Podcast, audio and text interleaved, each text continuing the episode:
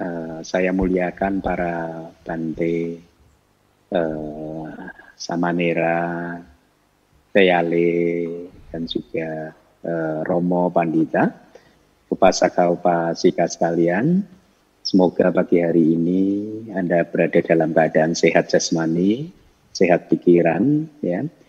Juga hati Anda berada dalam uh, kedamaian, ya. Kita uh, kembali bertemu di kelas Pariyati Sasana yang also known as kelas kajian si ya uh,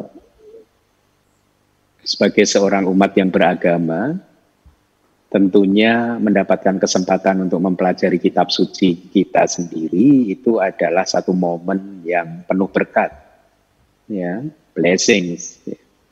Karena apalagi yang lebih uh, berharga di dalam perjalanan uh, di dalam samsara ini, di dalam siklus kelahiran dan kematian ini. Selain dari mempelajari ajaran guru agung kita dan saja kemudian mempraktek. Kegiatan-kegiatan di luar itu belum tentu bisa membuat kita mencapai kedamaian hati, kebahagiaan, dan juga belum tentu bisa membawa keluar dari siklus kelahiran dan kematian. Tetapi mempelajari kitab suci sudah pasti akan membantu Anda untuk bisa berhasil di dalam latihan Anda, latihan meditasi Anda. Dan tentu saja ajaran-ajaran yang kita pelajari ini hanyalah ajaran yang akan bisa yang ajaran yang kita untuk keluar dari siklus kelahiran dan kematian kan untuk menambah jumlah kelahiran dan kematian bahkan menghancurkannya sama sekali sehingga kita bisa keluar dari roda sengsara ini. uh, kenapa demikian? Ya, uh, saya perumpamaan yang pernah saya berikan, sebenarnya perumpamaan ini sering disampaikan oleh para seado di Myanmar ya tentang ajaran ya.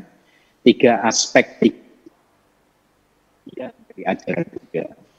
Yaitu yang pertama adalah pariyati sasana yaitu suci pitaka Kemudian yang kedua adalah pati-pati sasana atau ajaran yang berkaitan praktek meditasi. Kemudian yang ketiga adalah pati weda sasana, yaitu ajaran yang berpusat eh, apa empat kebenaran mulia yang dengan demikian membuat seseorang itu mencapai eh, Tuhan. Gitu.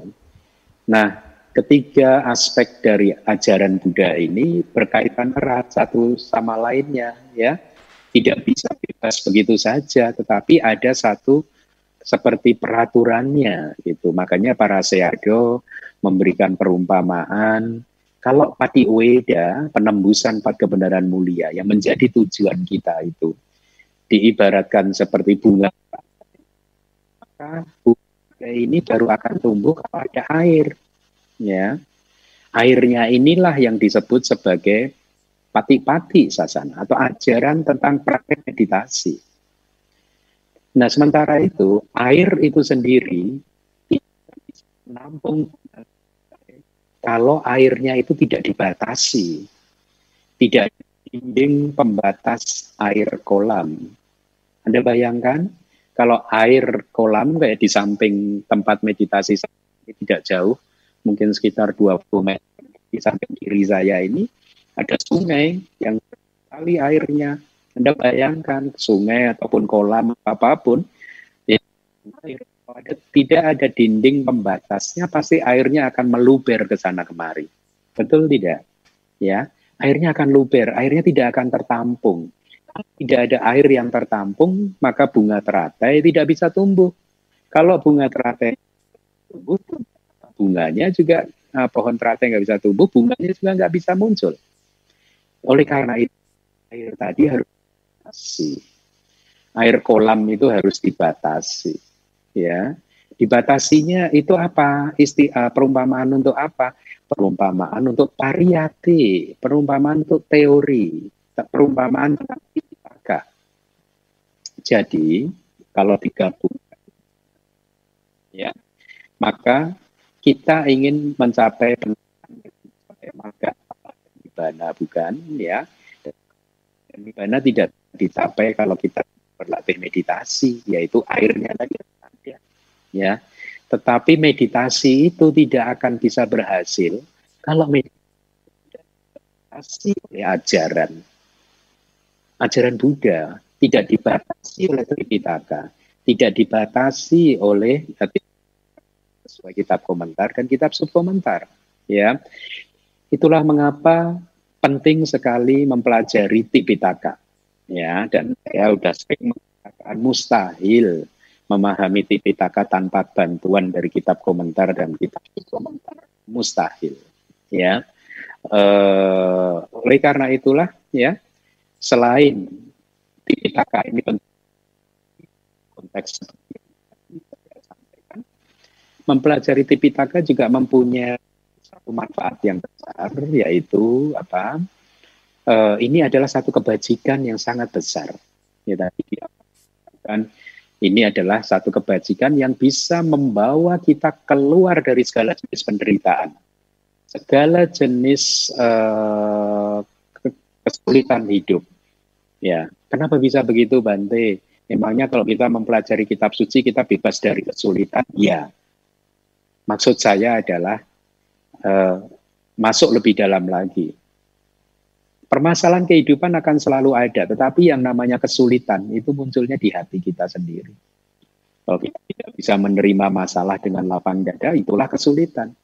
Tetapi kalau kita bisa menerima semua masalah itu dengan lapang dada, maka itu bukan kesulitan ya kita bisa menerimanya dengan nyaman. Anda bayangkan kondisi saat ini kita semua sedang dilanda oleh pandemi.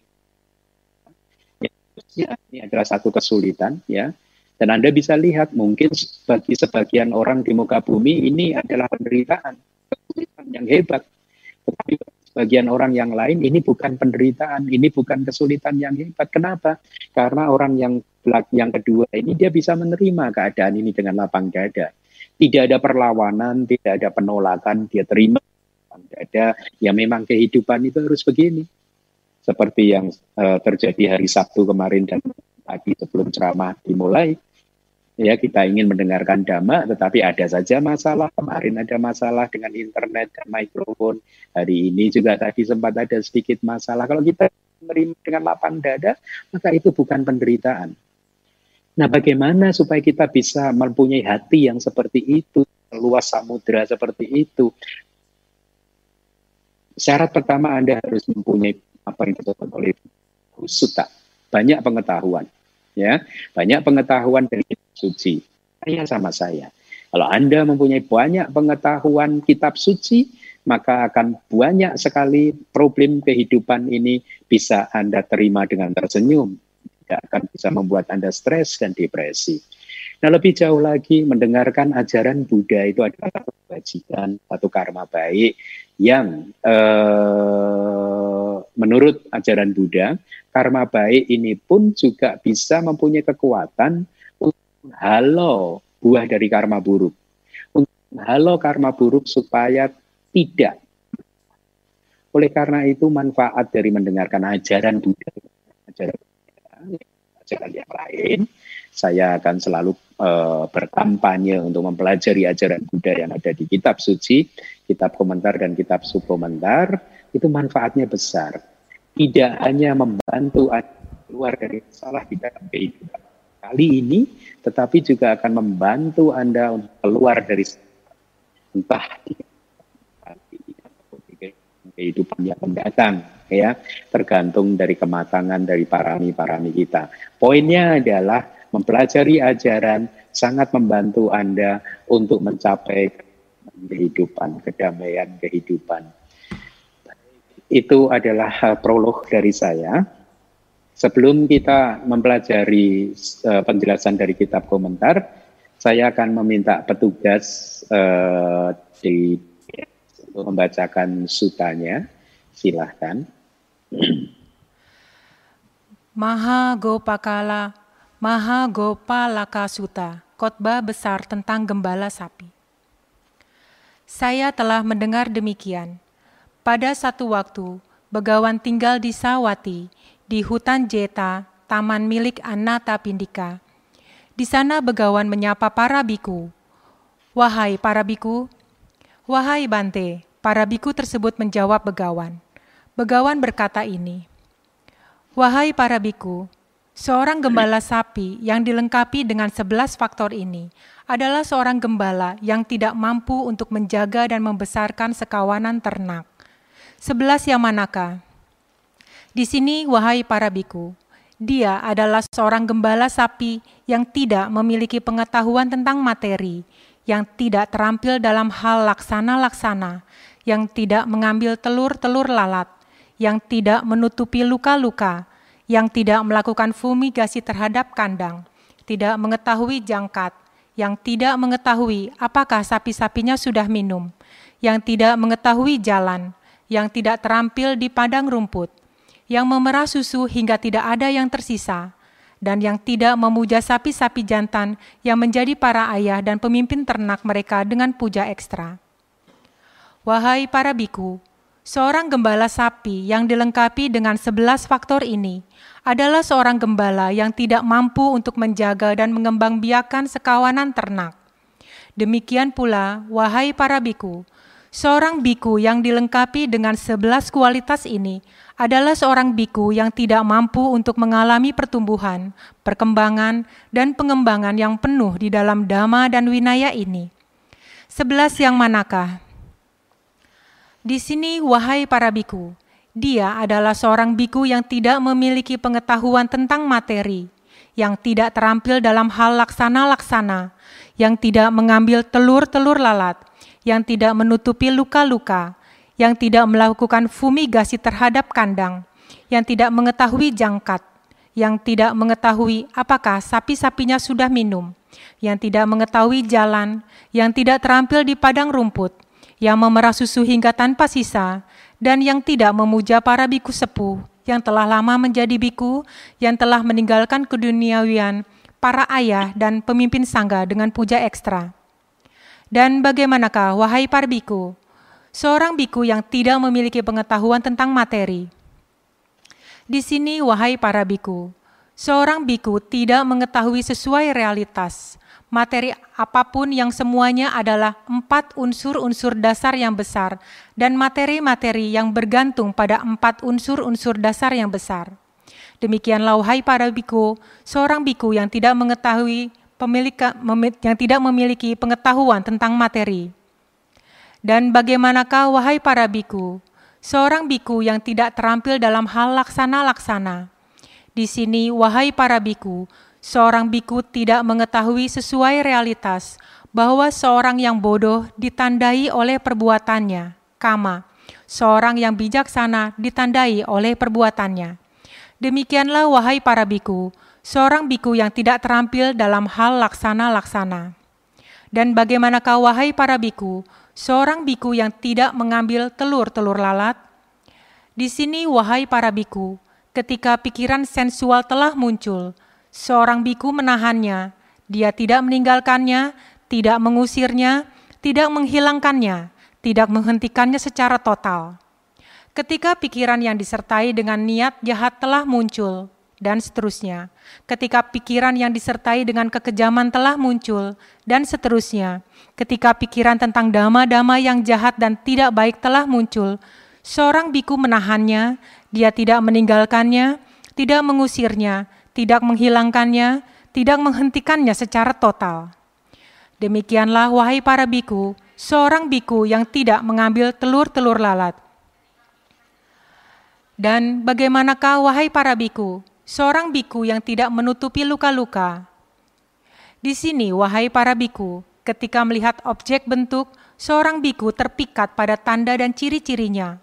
Walaupun ketika dia hidup dalam keadaan indria mata yang tidak terkendali, dama-dama yang jahat dan tidak baik seperti dambaan dan duka cita menyerang dia, dia tidak menerapkan praktik pengendalian dirinya, tidak menjaga indria mata, tidak menjalankan pengendalian terhadap indria mata. Ketika dia mendengarkan suara dengan telinga, dan seterusnya, ketika menghidu ganda dengan hidung, dan seterusnya, ketika mencicipi rasa dengan lidah, dan seterusnya, ketika menyentuh objek sentuhan dengan tubuh, dan seterusnya. Ketika mengetahui objek mental dengan batin, seorang biku terpikat pada tanda dan ciri-cirinya. Walaupun ketika dia hidup dalam keadaan indria batin yang tidak terkendali, dama-dama yang jahat dan tidak baik, seperti dambaan dan duka cita menyerang dia. Dia tidak menerapkan praktik pengendalian dirinya, tidak menjaga indria batin, tidak menjalankan pengendalian terhadap indria batin. Demikianlah, wahai para biku, seorang biku yang tidak menutupi luka-luka. Dan bagaimanakah, wahai para biku, seorang biku yang tidak melakukan fumigasi terhadap kandang? Di sini, wahai para biku, seorang biku tidak mengajarkan dhamma kepada orang-orang dengan cara yang detail seperti yang telah dipelajarinya, seperti yang telah dikuasainya. Demikianlah, wahai para biku, seorang biku yang tidak melakukan fumigasi terhadap kandang. Dan bagaimanakah, wahai para biku, seorang biku yang tidak mengetahui jangkat? Di sini, wahai para biku, seorang biku setelah dari waktu ke waktu mendekati biku-biku yang sangat terpelajar, yang telah mempelajari empat nikaya di Sutta Pitaka, yang hafal dama, dama dara, yang hafal winaya, yang hafal undang-undang, mati kadara. Dia tidak bertanya, tidak mengajukan pertanyaan. Bagaimanakah ini, wahai Bante? Apakah artinya? Yang mulia tidak membuka apa yang belum terbuka untuknya, tidak menjelaskan apa yang belum jelas baginya, tidak melenyapkan keraguan terhadap dama-dama yang pantas untuk ditepati oleh keraguan. Demikianlah, wahai para biku, seorang biku yang tidak mengetahui jangkat. Dan bagaimanakah, wahai para biku, seorang biku yang tidak mengetahui apa yang sedang diminumkannya? Di sini, wahai para biku, ketika dhamma dan winaya yang diperkenalkan oleh tata gata sedang dibabarkan, Seorang biku tidak mendapatkan inspirasi dari makna, tidak mendapatkan inspirasi dari dhamma, dia tidak mendapatkan keriangan yang terkait dengan dhamma. Demikianlah, wahai para biku, seorang biku yang tidak mengetahui apa yang sedang diminumkannya. Dan bagaimanakah wahai para biku, seorang biku yang tidak mengetahui jalan? Di sini, wahai para biku, Seorang biku tidak mengetahui jalan mulia berunsur delapan sesuai dengan realitas. Demikianlah wahai para biku, seorang biku yang tidak mengetahui jalan. Dan bagaimanakah wahai para biku, seorang biku yang tidak terampil di padang rumput? Di sini, wahai para biku, seorang biku tidak mengetahui empat fondasi untuk perhatian penuh sesuai dengan realitas Demikianlah, wahai para biku, seorang biku yang tidak terampil di padang rumput. Dan bagaimanakah, wahai para biku, seorang biku yang memerah susu hingga tidak ada yang tersisa? Di sini, wahai para biku, ketika para perumah tangga yang memiliki keyakinan mempersilahkan seorang biku untuk mengambil jubah-jubah, makanan derma, tempat-tempat tinggal, kebutuhan pokok berupa obat-obatan, biku tersebut tidak tahu batas dalam pengambilannya. Demikianlah, wahai para biku, seorang biku yang memerah susu hingga tidak ada yang tersisa. Dan bagaimanakah, wahai para biku, seorang biku yang tidak memuja para biku sepuh yang telah lama menjadi biku, yang telah meninggalkan keduniawian, para ayah dan pemimpin sangga dengan puja ekstra? Di sini, wahai para biku, Seorang biku tidak menjaga cinta kasih melalui aktivitas tubuh, baik secara terbuka maupun secara tersembunyi terhadap para biku sepuh yang telah lama menjadi biku, yang telah meninggalkan keduniawian, para ayah dan pemimpin sangga. Tidak menjaga cinta kasih melalui aktivitas lisan, baik secara terbuka maupun secara tersembunyi terhadap para biku sepuh yang telah lama menjadi biku, yang telah meninggalkan keduniawian, para ayah dan pemimpin sangga, tidak menjaga cinta kasih melalui aktivitas mental, baik secara terbuka maupun secara tersembunyi terhadap para biku sepuh yang telah lama menjadi biku, yang telah meninggalkan keduniawian, para ayah dan pemimpin sangga. Demikianlah wahai para biku, seorang biku yang tidak memuja para biku sepuh yang telah lama menjadi yang telah lama menjadi biku yang telah meninggalkan keduniawian para ayah dan pemimpin sangga dengan puja ekstra. Seorang biku yang dilengkapi dengan sebelas kualitas ini adalah seorang biku yang tidak mampu untuk mengalami pertumbuhan, perkembangan, dan pengembangan yang penuh di dalam dhamma dan winaya ini. Wahai para biku, seorang gembala sapi yang dilengkapi dengan sebelas faktor ini adalah seorang gembala yang mampu untuk menjaga dan mengembang biakan sekawanan ternak. Sebelas yang manakah?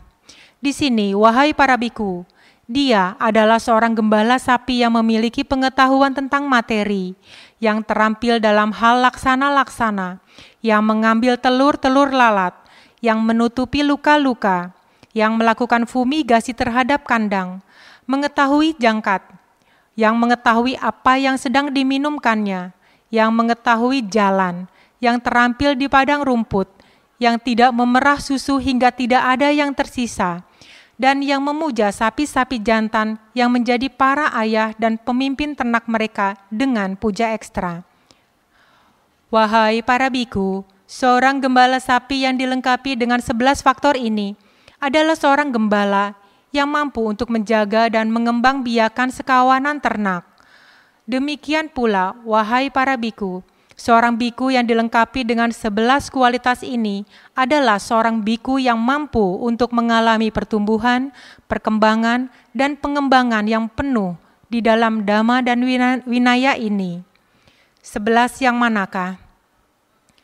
Di sini, wahai para biku, dia adalah seorang biku yang memiliki pengetahuan tentang materi, yang terampil dalam hal laksana-laksana, yang mengambil telur-telur lalat, yang menutupi luka-luka, yang melakukan fumigasi terhadap kandang, yang mengetahui jangkat, yang mengetahui sapi-sapinya diberi minum apa, yang mengetahui jalan, yang terampil di padang rumput, yang tidak memerah susu hingga tanpa sisa, dan yang memuja para biku sepuh, yang telah lama menjadi biku, yang telah meninggalkan keduniawian, para ayah dan pemimpin sangga dengan puja ekstra.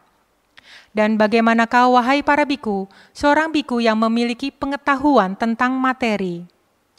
Di sini wahai para biku, seorang biku mengetahui sesuai realitas materi apa pun yang semuanya adalah empat unsur-unsur dasar yang besar dan materi-materi yang bergantung pada empat unsur-unsur dasar yang besar. Demikianlah, wahai para biku, seorang biku yang memiliki pengetahuan tentang materi. Dan bagaimanakah, wahai para biku, seorang biku yang terampil dalam hal laksana-laksana? Di sini, wahai para biku, seorang biku mengetahui sesuai realitas bahwa seorang yang bodoh adalah ditandai oleh perbuatannya atau kama. Seorang yang bijaksana ditandai oleh perbuatannya. Demikianlah, wahai para biku, seorang biku yang terampil dalam hal laksana-laksana. Dan bagaimanakah, wahai para biku, seorang biku yang mengambil telur-telur lalat? Di sini, wahai para biku, ketika pikiran sensual telah muncul, seorang biku tidak menahannya, dia, dia meninggalkannya, mengusirnya, menghilangkannya, menghentikannya secara total ketika pikiran yang disertai dengan niat-niat jahat telah muncul, dan seterusnya. Ketika pikiran yang disertai dengan kekejaman telah muncul, dan seterusnya. Ketika pikiran tentang dama-dama yang jahat dan tidak baik telah muncul, seorang biku tidak menahannya. Dia meninggalkannya, mengusirnya, menghilangkannya, menghentikannya secara total. Demikianlah, wahai para biku, seorang biku yang mengambil telur-telur lalat dan bagaimanakah, wahai para biku, seorang biku yang menutupi luka-luka? Di sini, wahai para biku, ketika melihat objek bentuk, seorang biku tidak terpikat pada tanda dan ciri-cirinya. Oleh karena seandainya dia hidup dalam keadaan indria mata yang tidak terkendali, dama-dama yang jahat dan tidak baik seperti dambaan dan duka cita bisa saja menyerang dia, maka dia menerapkan praktik pengendalian dirinya menjaga indria mata, menjalankan pengendalian terhadap indria mata. Setelah dia mendengarkan suara dengan telinga, dan seterusnya, setelah menghidu ganda dengan hidung, dan seterusnya, setelah mencicipi rasa dengan lidah, dan seterusnya, setelah menyentuh objek sentuhan dengan tubuh, dan seterusnya. Setelah mengetahui objek mental dengan batin, seorang biku tidak terpikat pada tanda dan ciri-cirinya. Oleh karenanya, seandainya dia hidup dalam keadaan indria batin yang tidak terkendali, dama-dama yang jahat dan tidak baik seperti dambaan dan duka cita bisa saja menyerang dia, maka dia menerapkan praktik pengendalian dirinya, menjaga indria batin, menjalankan pengendalian terhadap indria batin. Demikianlah, wahai para biku, seorang biku yang menutupi luka-luka. Dan bagaimanakah, wahai para biku, seorang biku yang melakukan fumigasi terhadap kandang? Di sini, wahai para biku, seorang biku mengajarkan dhamma kepada orang-orang dengan cara yang detail, seperti yang telah dipelajarinya, seperti yang telah dikuasainya. Demikianlah, wahai para biku, seorang biku yang melakukan fumigasi terhadap kandang. Dan bagaimanakah, wahai para biku, seorang biku yang mengetahui jangkat?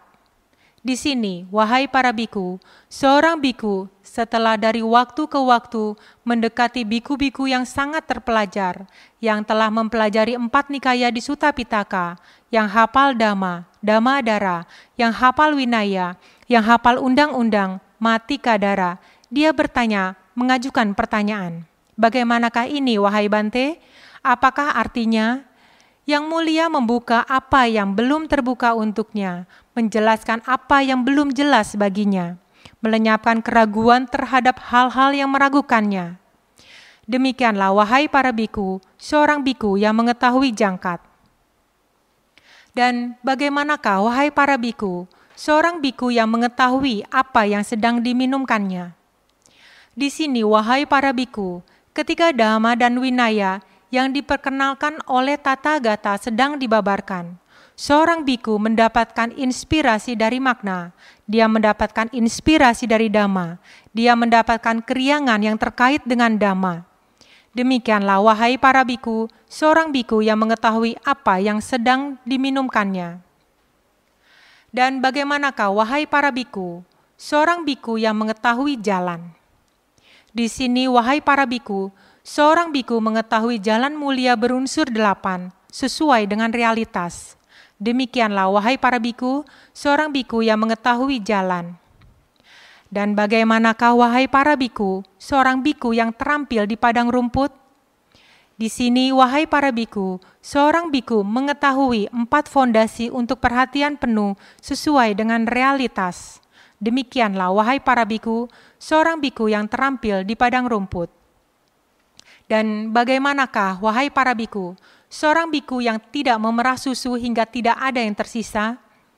Di sini, wahai para biku, ketika para perumah tangga yang memiliki keyakinan mempersilahkan seorang biku untuk mengambil jubah-jubah, makanan derma, tempat-tempat tinggal, kebutuhan pokok berupa obat-obatan, biku tersebut tahu batas dalam pengambilannya.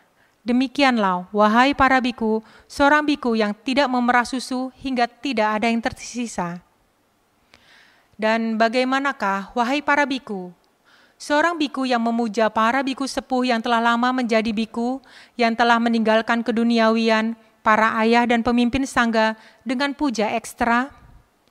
Di sini, wahai para biku, seorang biku menjaga cinta kasih melalui aktivitas tubuh, baik secara terbuka maupun secara tersembunyi terhadap para biku sepuh yang telah lama menjadi biku, yang telah meninggalkan keduniawian, para ayah dan pemimpin sangga, menjaga cinta kasih melalui aktivitas lisan, baik secara terbuka maupun secara tersembunyi terhadap para biku sepuh yang telah lama menjadi biku, yang telah meninggalkan keduniawian, para ayah dan pemimpin sangga, menjaga cinta kasih melalui aktivitas mental, baik secara terbuka maupun secara tersembunyi, terhadap para biku sepuh yang telah lama menjadi biku, yang telah meninggalkan keduniawian, para ayah dan pemimpin sangga.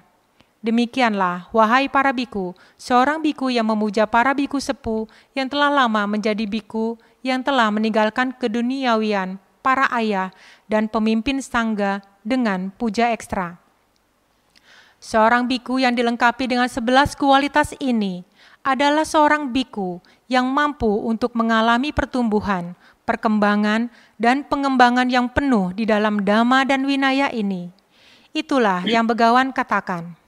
Para biku tersebut senang dan gembira dengan apa yang telah dikemukakan oleh begawan. Maha Gopala Kasutang Nitik Nititang Tatiang. Baik, uh, terima kasih. Uh, ya, itu tadi adalah sutanya. uh, kita akan lihat bagaimana penjelasan dari komentar. Saya menampilkan slide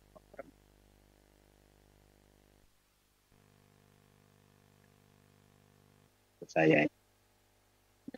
Ya, itu tadi uh, kita Buddha bercerita tentang 11 kualitas kan.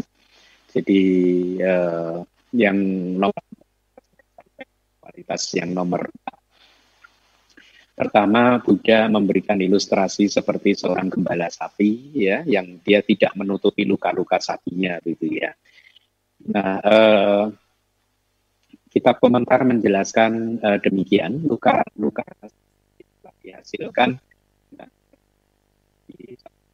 uh, di atas ya atau kemarin minggu lalu yaitu ketika para sapi berjalan mungkin dia kakinya terkena batu yang tajam mungkin kulit tubuh badannya terkena duri sehingga terluka ya.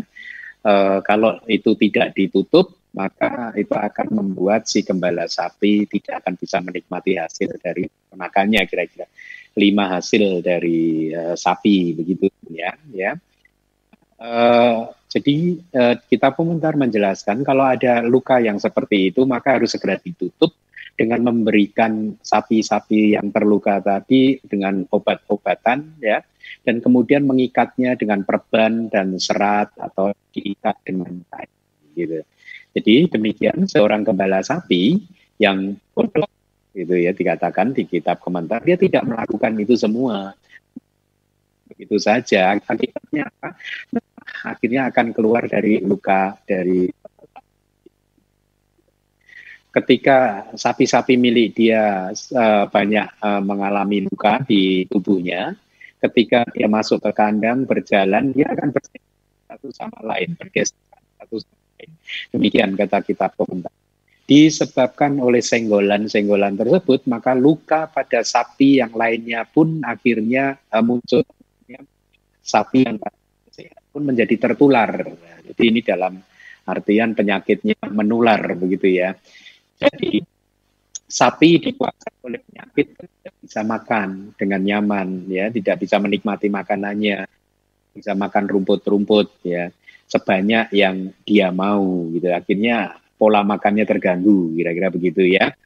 Uh, tidak juga mampu untuk minum air dengan nyaman ya. Sehubungan dengan susu sapi pun akhirnya terputus, tidak menghasilkan susu sapi gitu. Dan kekuatan atau kesehatan mereka terus menyusut, terus kurang gitu. Nah, dua hal tersebut akan membahayakan semuanya. Demikian uh, para guru berkata.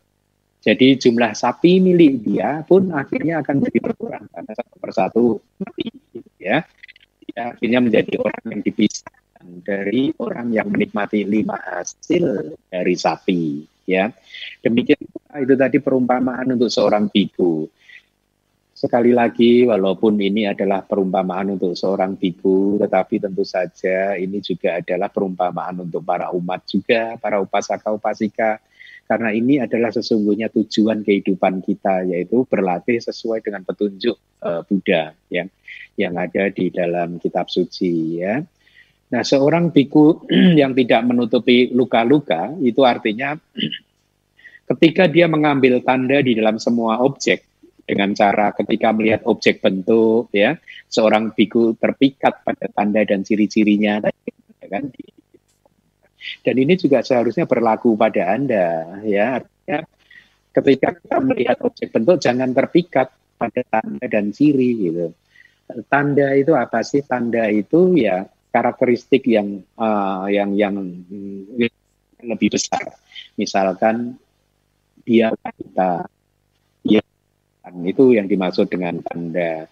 Kalau ciri-ciri ya itu kalau Anda memperhatikan lawan jenis Anda, katakan Anda memperhatikan uh, seorang laki-laki yang menjadi lawan jenis Anda, Anda sudah terpikat pada tanda oh dia laki-laki, tapi uh, kemudian lebih lagi Anda juga terpikat pada ciri-cirinya, artinya ciri-cirinya itu makanya wajahnya ya, rambutnya hitam lebat bagus ya dan seterusnya dan seterusnya.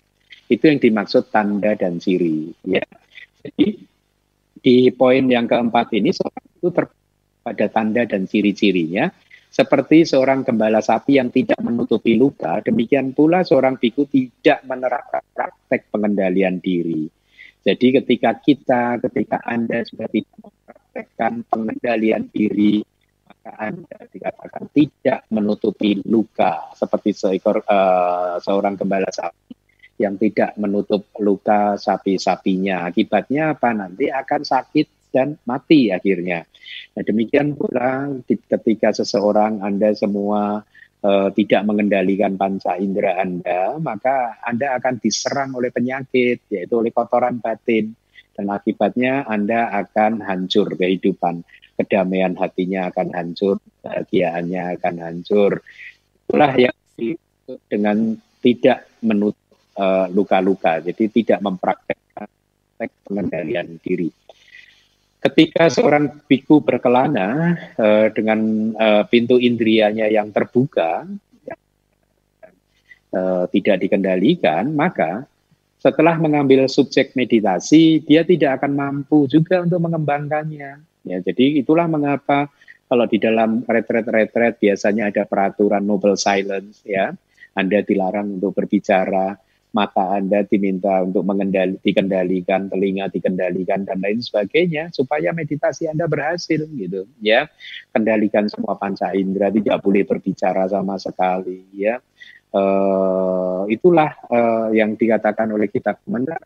Kalau indria-indria ini tidak dijaga, maka meskipun dia sudah mengambil subjek meditasi, maka dia tidak akan bisa mengembangkan subjek meditasi tersebut seperti seorang gembala sapi yang dipisahkan dari orang yang menikmati lima hasil dari sapi, demikian pula seorang biku yang uh, tidak mengendalikan indria-indrianya, tidak menutup luka-lukanya, dia akan dipisahkan dari lima jenis agregat.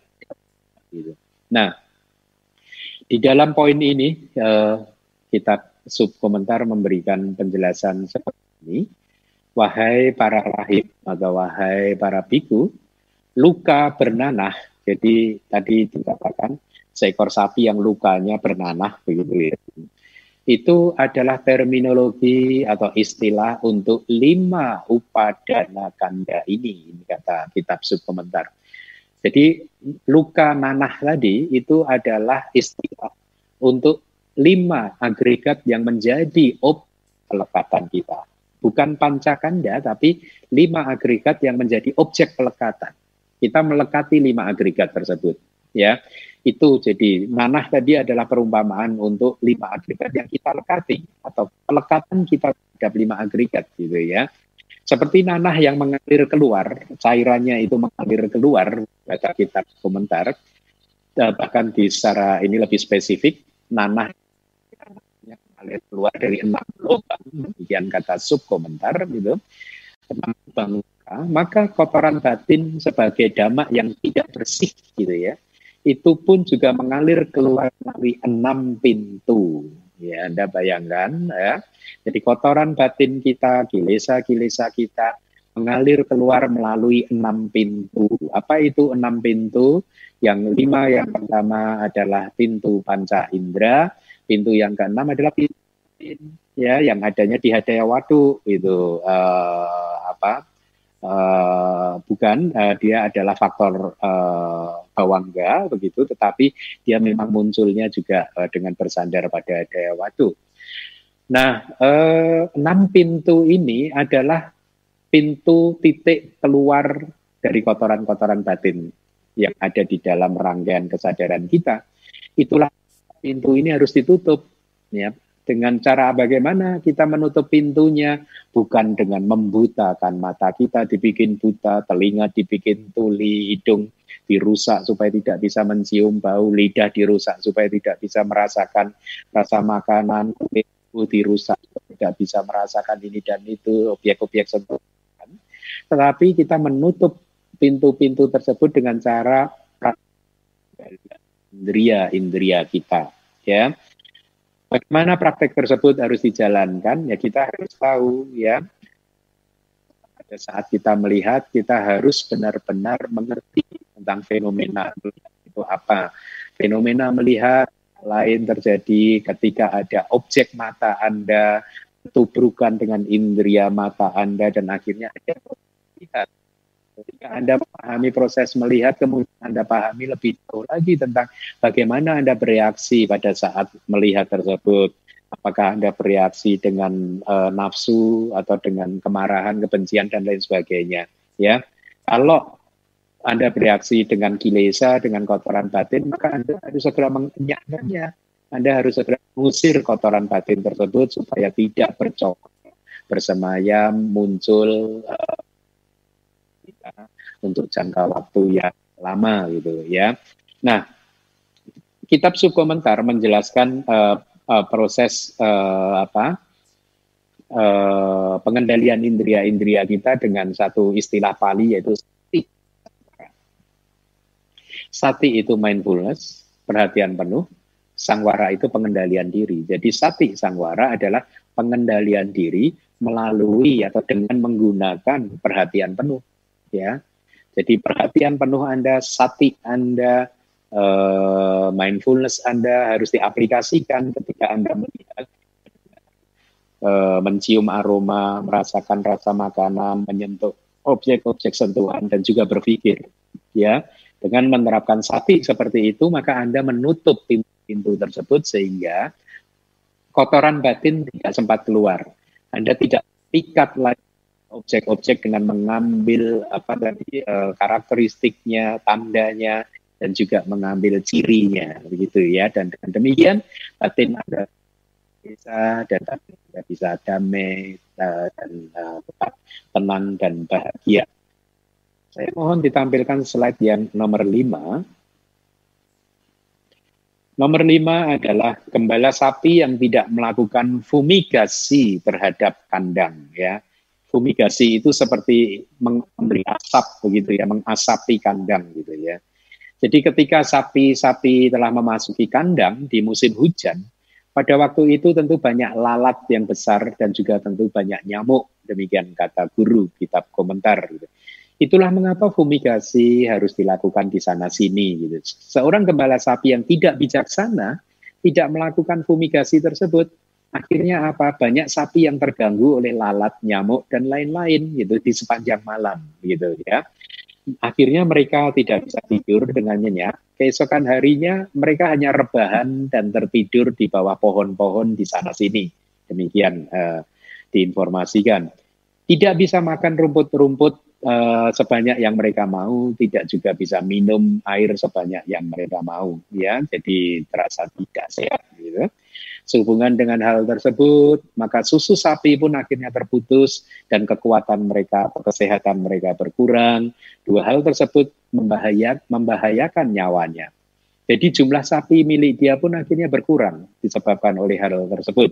Dia menjadi orang yang dipisahkan dari orang yang menikmati lima hasil dari sapi. Nah, itu adalah perumpamaan untuk seorang biku yang tidak melakukan fumigasi terhadap kandang. Apa itu maksudnya? Artinya, seperti seorang gembala yang tidak melakukan fumigasi terhadap kandang, biku tersebut juga tidak melakukan fumigasi terhadap pengajaran dhamma. Ya. Dia tidak melakukan diskusi dhamma. Dia tidak melakukan resitasi. Ya. Artinya, ya ini juga sebenarnya juga baik terapkan juga. Anda harus melakukan fumigasi terhadap pengajaran dhamma. Anda harus melakukan diskusi dhamma, ya. Tapi diskusi dhamma itu referensinya harus sama. Ya. Anda kalau perhatikan uh, di grup-grup itu sekali perdebatan tentang ajaran. Kenapa? Karena masing-masing menggunakan referensi yang ada di otaknya sendiri-sendiri, pikiran diri sendiri jadi perdebatan. Tetapi seharusnya diskusi kita tidak seperti itu. Di negara Buddhis diskusinya tidak seperti itu. Ya, saya sering berdiskusi ketika di Myanmar bersama dengan teman-teman biku, tapi diskusinya tidak seperti yang ada di sini, gitu saling berbantah-bantahan dengan menggunakan kata-kata yang tidak mencerminkan cinta kasih, belas kasih dan lain sebagainya. Kenapa itu terjadi sekali lagi? Karena masing-masing berpatokan, berpegangan pada komentarnya sendiri-sendiri ya.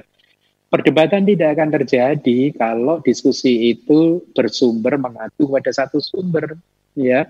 Dan itulah mengapa di DBS tidak akan tidak pernah terjadi. Saya tidak melihat murid-murid di DBS ini tentang dhamma.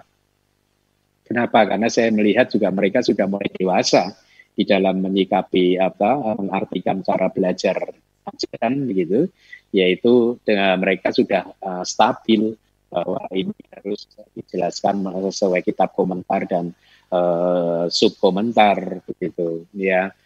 Nah saya juga beberapa waktu yang lalu diberitahu ada satu grup-grup Buddhis yang mengatakan enggak kita ini umat Buddha muridnya Buddha hanya percaya saja kepada kitab kanon hanya gitu kitab kanon canon itu bahasa uh, Inggrisnya bahasa Indonesianya sering juga saya istilahkan jadi kitab Pali kanon gitu ya. Kanon itu artinya kitab Tripitaka gitu. Ada satu grup yang yang mempunyai sikap seperti itu dan saya diberi informasi gitu, ya. Jadi mereka mengatakan kita belajar sesuai kitab kanon saja. Kalau kitab komentar dan kitab subkomentar itu bukan kitab kanon tapi kitab konon. gitu. Kelihatannya cerdas ya yang berbicara seperti itu ya dengan menggunakan istilah yang baik kitab Tripitaka adalah kitab kanon, kitab komentar dan subkomentar adalah kitab konon gitu. Kanon dan konon gitu. Jadi mereka tidak mau kitab yang konon, tidak mau. Mereka hanya kitab kanon saja. Saya bilang baik kalau maunya kitab kanon kalau memang maunya kitab kanon, ya sudah. Yang ada, ya baca saja Tripitaka terus tanpa dikomentari. Ya. Nah, yang terjadi adalah bahkan mungkin sebagian dari mereka adalah ya, yang pokoknya mau terima kitab kanon saja tidak mau kitab komentar karena itu kitab konon gitu kan. Jadi kitab konon ditolak gitu. Tapi dia tidak konsekuen. Ketika dia membabarkan dhamma, membabarkan dhamma dia memakai kata-kata konon semua juga yaitu konon dari isi pikirannya dia sendiri begitu ya itulah saya selalu mengatakan kepada anda udahlah jangan percaya orang-orang yang seperti itu. Udah. Uh, bisa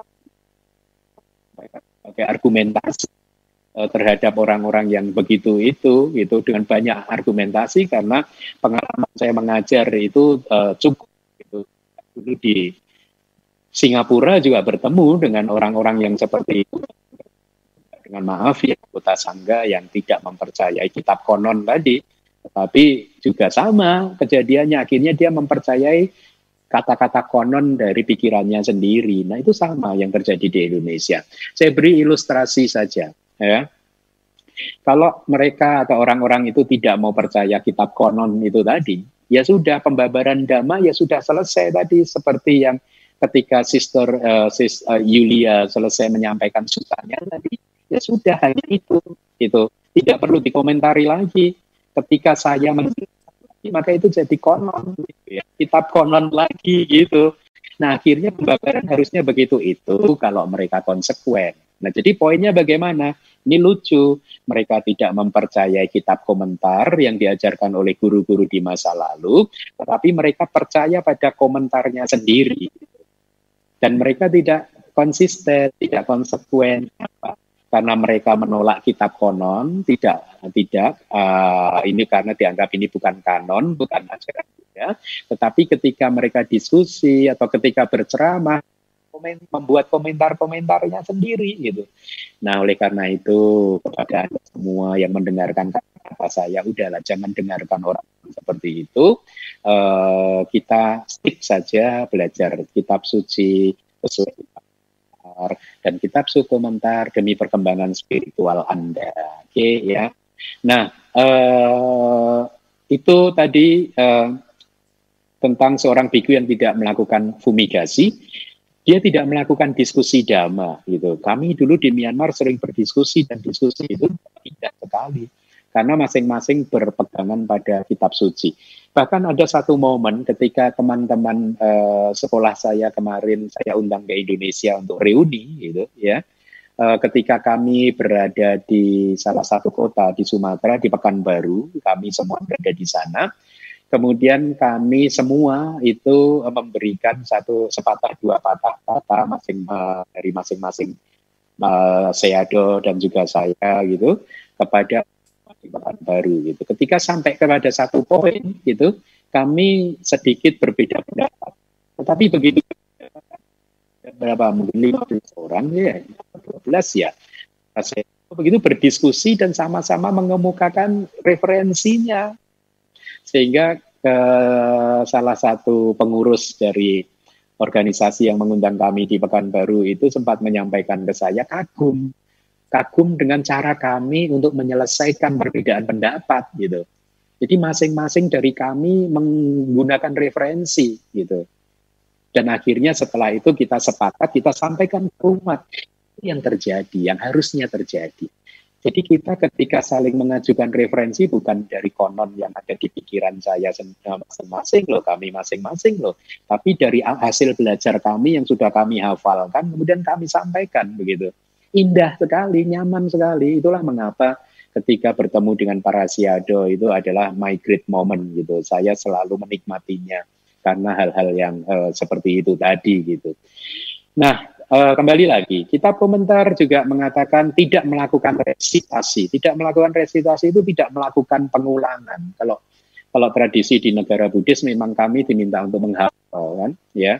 Uh, diminta menghafal. Kalau di universitas saya itu yang dihafal yang bahasa Inggris, tetapi saya juga sedikit-sedikit kemudian masuk untuk menghafal kalimat bahasa Palinya begitu. Jadi uh, itulah tradisi Buddhis seharusnya. Anda pun juga begitu. Makanya saya sempat mendorong kan umat-umat untuk menghafalkan Abhidhamma Dasanggaha kan ya dan mereka sudah hafal bab yang pertama begitu dan saya rasa banyak umat di DBS juga yang hafalannya mulai banyak begitu itu yang dimaksud dengan tidak melakukan resitasi jadi dia tidak menghafal ajaran gitu kemudian bagaikan asap yang lembut yang muncul dari kayu bakar ini dari kitab uh, subkomentar seharusnya ya yang menyebar ke daratan menghalau bahaya dari nyamuk-nyamuk yang mengganggu dan lain-lain. Demikian pula untuk pengetahuan yang didapat dari dhamma di sana seperti Anda Anda mendengarkan dhamma di sana, itu Anda mendapatkan pengetahuan ya.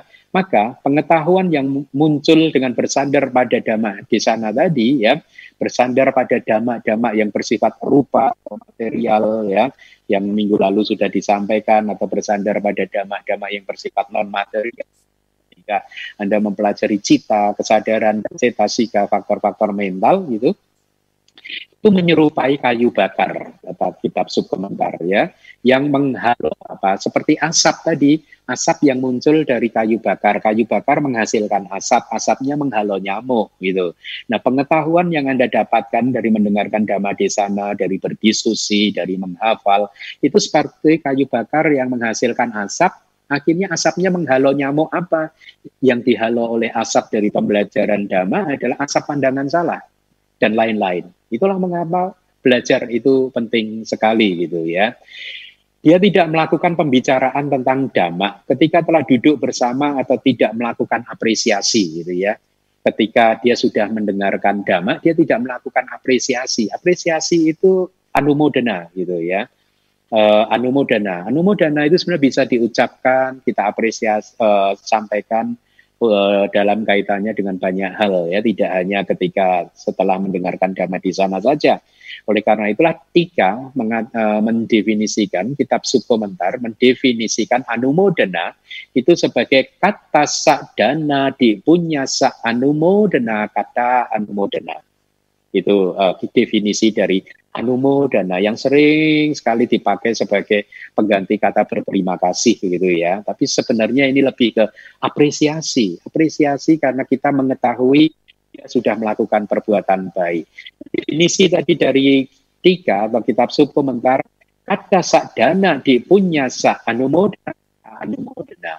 Apresiasi itu adalah apresiasi ya untuk kebajikan seperti dana dan lain-lain. Artinya berarti seperti dana, sila, bawana, apacayana, weawaca dan seterusnya. Ada 10 kebajikan ya yang sudah dilakukan. Ya, jadi kata sakdana dipunyasa anumodana kata. Jadi kata-kata apresiasi untuk untuk apa? Untuk kebajikan seperti dana, sila, bawana, apacayana yang sudah dilakukan. Jadi ketika Anda melihat orang lain sudah melakukan kebajikan, Anda harus mengucapkan apresiasi. Caranya bagaimana? Ya Anda bisa mengucapkan apresiasi ya ke kebajikan Anda bisa menjadi kondisi untuk uh, mencapai maga pala atau mengucapkan apresiasi dengan cukup mengatakan sadu, sadu, sadu, maka itu pun adalah anumodana dan itu sangat dianjurkan oleh guru-guru kita gitu ya. Nah, oleh karena oleh karena itu tadi orang-orang tidak mengetahui ya karena dia tidak tidak mengucapkan anumodana kata, tidak belajar dan lain sebagainya, maka akhirnya orang-orang tidak mengetahui apakah dia ini seorang biku yang terpelajar atau tidak. Jadi maksudnya begini. Uh, jadi seorang biku itu memang mau tidak mau, seorang pabacita itu mau tidak mau harus menyampaikan kepada umat. Saya selalu pesan kepada murid-murid saya, tidak terelakkan gitu. Uh, kita sebagai pabacita itu tidak bisa mengelak untuk tidak beragama kepada para umat. Kenapa? Minimal kita harus memberikan dhamma ketika umat sudah selesai melakukan kebajikan itu minimal, ya. Atau paling tidak ya setiap minggu sekali seperti saya satu minggu satu dua tiga kali memberikan dhamma, begitu. Jadi kita tidak bisa menghindar. Nah kalau seorang pabajita, kita komentar mengatakan demikian, tidak melakukan itu, tidak pernah berceramah, akhirnya umat nggak tahu apakah pabajita ini, biku ini, seyale sama daerah ini berpengetahuan atau tidak gitu. Tidak tahu dia ini terpelajar atau tidak. Ini dari kitab komentar ya, bukan dari saya ya. Ini terpelajar atau tidak gitu. Nah, apakah dia ini seorang biku yang berkualitas atau tidak gitu. Dan kemudian kitab subkomentar mengelaborasi lebih jauh lagi karena dia tidak memberikan ceramah atau tidak memberikan kata-kata apresiasi itu tadi maka orang tidak tahu bahwa dia adalah seorang biku yang seperti tadi berkualitas atau uh, terpelajar. Tapi kitab Tika kemudian menyatakan kenapa sih hal, hal ini harus dikatakan? Bukankah ceramah dhamma itu tidak dilakukan untuk membuat seseorang terkenal gitu ya? Kemudian dijawab juga di kitab pemerintah, iya benar memang ceramah dhamma itu kayak seperti saya itu saya sampaikan ceramah dhamma bukan karena saya ingin terkenal memang seharusnya tidak seperti itu benar gitu tapi hal itu dikatakan semata-mata supaya uh, orang-orang itu mengetahui kualitas biku ini apakah yang dibabarkan itu dengan niat yang murni, apakah dhamma yang dibabarkan itu benar atau tidak gitu. Ketika orang tidak mengetahui apakah dia itu berkualitas ataupun tidak berkualitas, maka mereka tidak akan melakukan perawatan kepada biku tersebut cara dengan memberikan empat kebutuhan pokok gitu ya. Ketika dia kesulitan dalam hal empat kebutuhan pokok, maka dia tidak akan mampu untuk melakukan uh, resitasi tentang ajaran dhamma, menghafal ajaran-ajaran Buddha begitu ya. Tidak mampu akhirnya untuk memenuhi tugas dan kewajibannya. Apa itu tugas dan kewajibannya? Yaitu untuk mengembangkan jalan mulia berunsur delapan. Itulah tugas dan kewajiban uh, seorang biku gitu. Dan itu benar terjadi loh di zaman modern gitu saya uh, dulu sering mengamati, maaf ya kalau saya harus bercerita ya, ada saja loh biku-biku itu yang kesulitan empat kebutuhan pokok. Ada gitu ya. Bahkan dari teman sekolah saya saja yang kemarin juga beberapa uh, ke, ke Indonesia itu ada yang kesulitan untuk mendapatkan empat kebutuhan pokok gitu. Padahal dia seorang biku dan harusnya dia itu karena sekolah kan terpelajar juga, tetapi ternyata mendapatkan dukungan yang uh, proper begitu ya dari para umat. Yang saya maksudkan apa? Begini gitu. Jadi uh, dulu kalau kami sekolah itu mungkin sampai hari ini kalau kami itu satu tahun itu libur semester kalau di total semester genap dan semester ganjil itu bisa tiga bulan total libur gitu. Dan biasanya selama tiga bulan itu banyak yang bantai-bantai lokal, banyak yang pulang ke wihara di desa, di kota hostnya masing-masing. Uh, sementara bantai-bantai yang luar negeri itu ada yang traveling begitu, atau sebagian juga ada yang tetap tinggal di uh, hostel uh, kampus begitu ya. Nah, tetapi selama liburan pihak universitas tidak menyediakan atau tidak dana makan pagi dan tidak uh, dana makan siang. Artinya akhirnya siapa pun yang mau tinggal di asrama, di hostel, itu mereka harus berpindah patah sendiri. Gitu. Dan apa yang terjadi? Saya selalu memperhatikan salah satu kawan saya itu, kalau berpindah patah, itu pulang itu nggak dapat apa-apa. Gitu. Istilahnya itu dapat makanan sangat minimal sekali. Gitu sehingga akhirnya badannya makin hari makin kurus, makin kering begitu. Sampai suatu hari setelah confirm saya perhatikan, akhirnya dia saya ajak untuk bergabung dengan saya. Jadi akhirnya dia satu Bante dari Malaysia gitu, kami bertiga uh, berempat, satu Bante dari Nepal saya nggak lupa.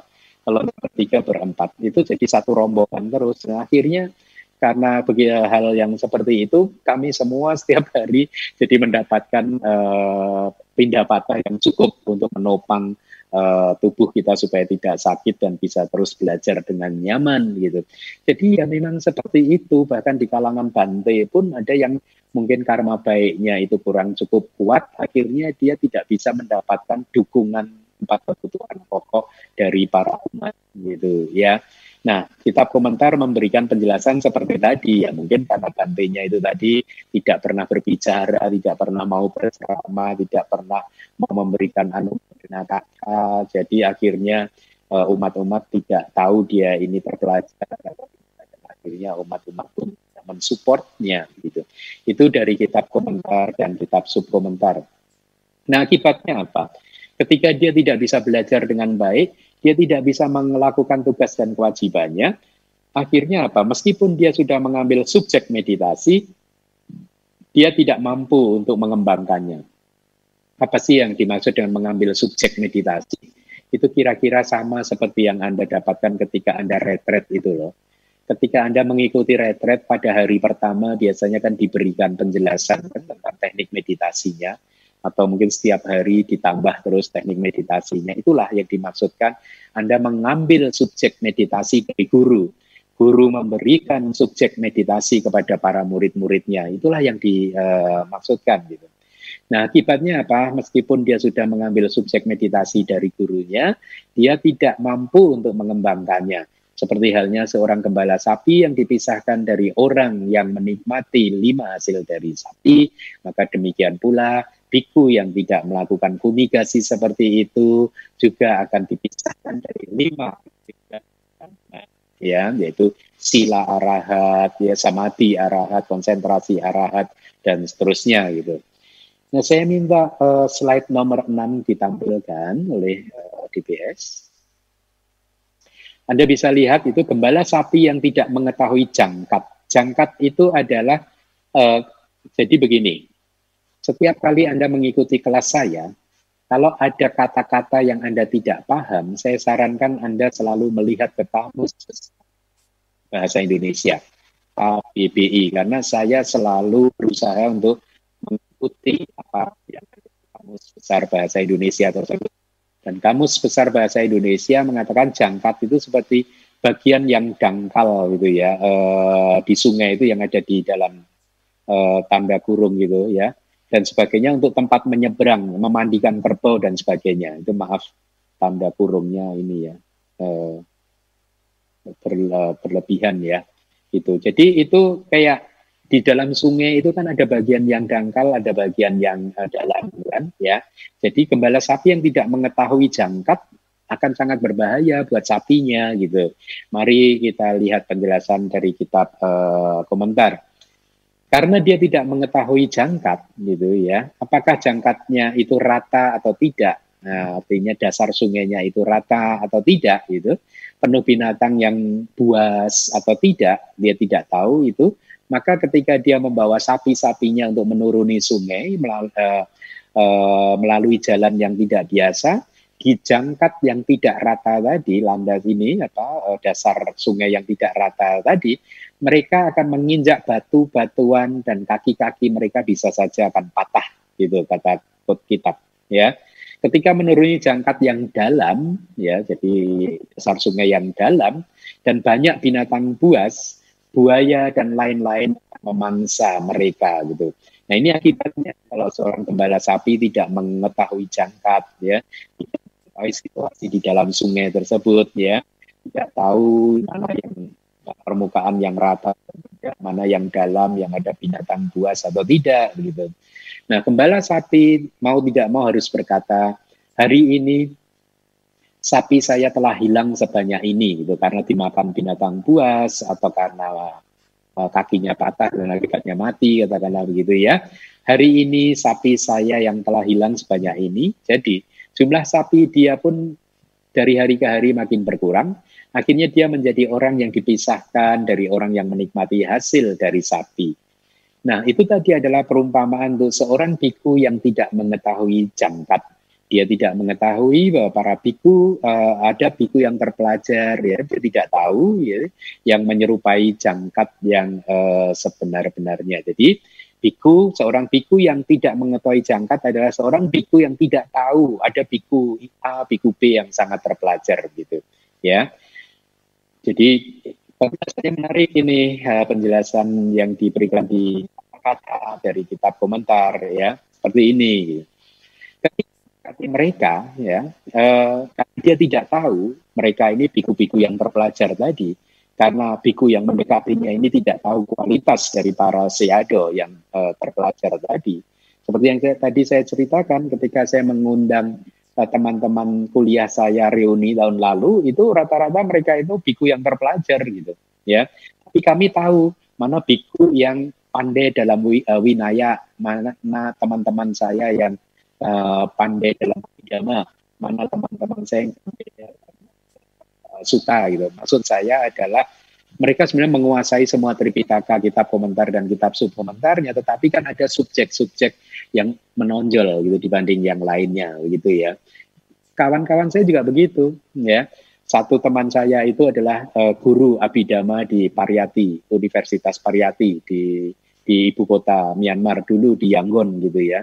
Salah satunya dosen uh, Winaya gitu. Jadi kita tahu kekuatan para seado tersebut. Nah, kembali lagi ke kita. Jadi uh, biku seorang biku mendekati para bante, tapi dia tidak tahu kualitas dari bante-bante tersebut gitu ya. Dia tidak bertanya dan tidak mengajukan pertanyaan seperti ini, misalkan, wahai bante, bagaimanakah frase atau kalimat harusnya diuraikan. Dan itu sering saya lakukan di dalam diskusi saya dengan para teman kelas saya gitu. Saya sering bertanya juga, nanti kalimat ini harusnya bagaimana sih menguraikannya begitu. Saya sering itu melakukan itu gitu ya. Eh, wahai Bante, dari kata yang ini itu pun juga saya sering sampai hari ini gitu. Saya sering berdiskusi dengan para seado begitu ya apakah yang paling kanon katakan di dalam konotasi ini? Jadi dalam kitab Tripitakanya sendiri kanonnya tadi bukan yang konon tadi. Itu maknanya apa sih gitu ya? Kemudian makna apakah yang dijelaskan gitu dalam konotasi yang seperti ini? Artinya adalah dia biku tadi tidak meminta para bante untuk menjelaskan hal-hal tersebut begitu ya. Oleh karena dia tidak bertanya yang uh, demikian maka mereka tidak membuka apa yang harusnya dibuka untuk dia gitu. Mereka tidak memperlihatkan maknanya dengan memberikan analisis gitu. Mereka membuat dangkal apa yang sesungguhnya dalam gitu. Mereka tidak membuat terang apa yang tidak terang gitu. Jadi akibatnya seperti itu gitu. Bahkan di dalam kitab komentar juga ada di uh, kitab yang lain juga disampaikan apabila kita mendekat kepada seorang guru kita harus bertanya dengan baik itu dengan sopan harus mengetahui gurunya itu saat ini sedang dalam keadaan yang seperti apa. Apakah dia misalkan sibuk atau tidak sehat atau bagaimana kita harus tahu gitu.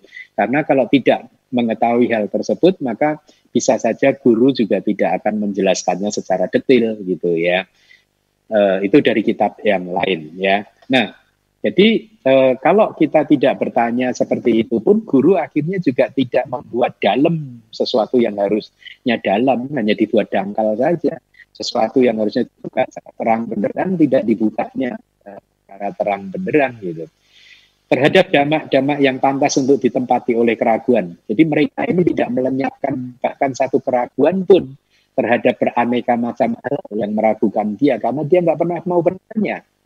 Ya, akhirnya dia selalu berada dalam persimpangan jalan tidak selalu tidak pasti terhadap ajaran ini dan ajaran itu. Keraguan itu sendiri adalah nama untuk damak-damak yang pantas untuk ditempati keraguan. Maksudnya, keraguan yang pertama itu bisa memunculkan keraguan yang kedua yang biasanya menjadi lebih kuat lagi keraguannya begitu.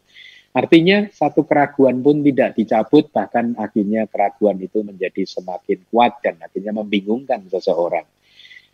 Nah, kitab komentar juga memberikan penjelasan lebih lanjut seperti ini.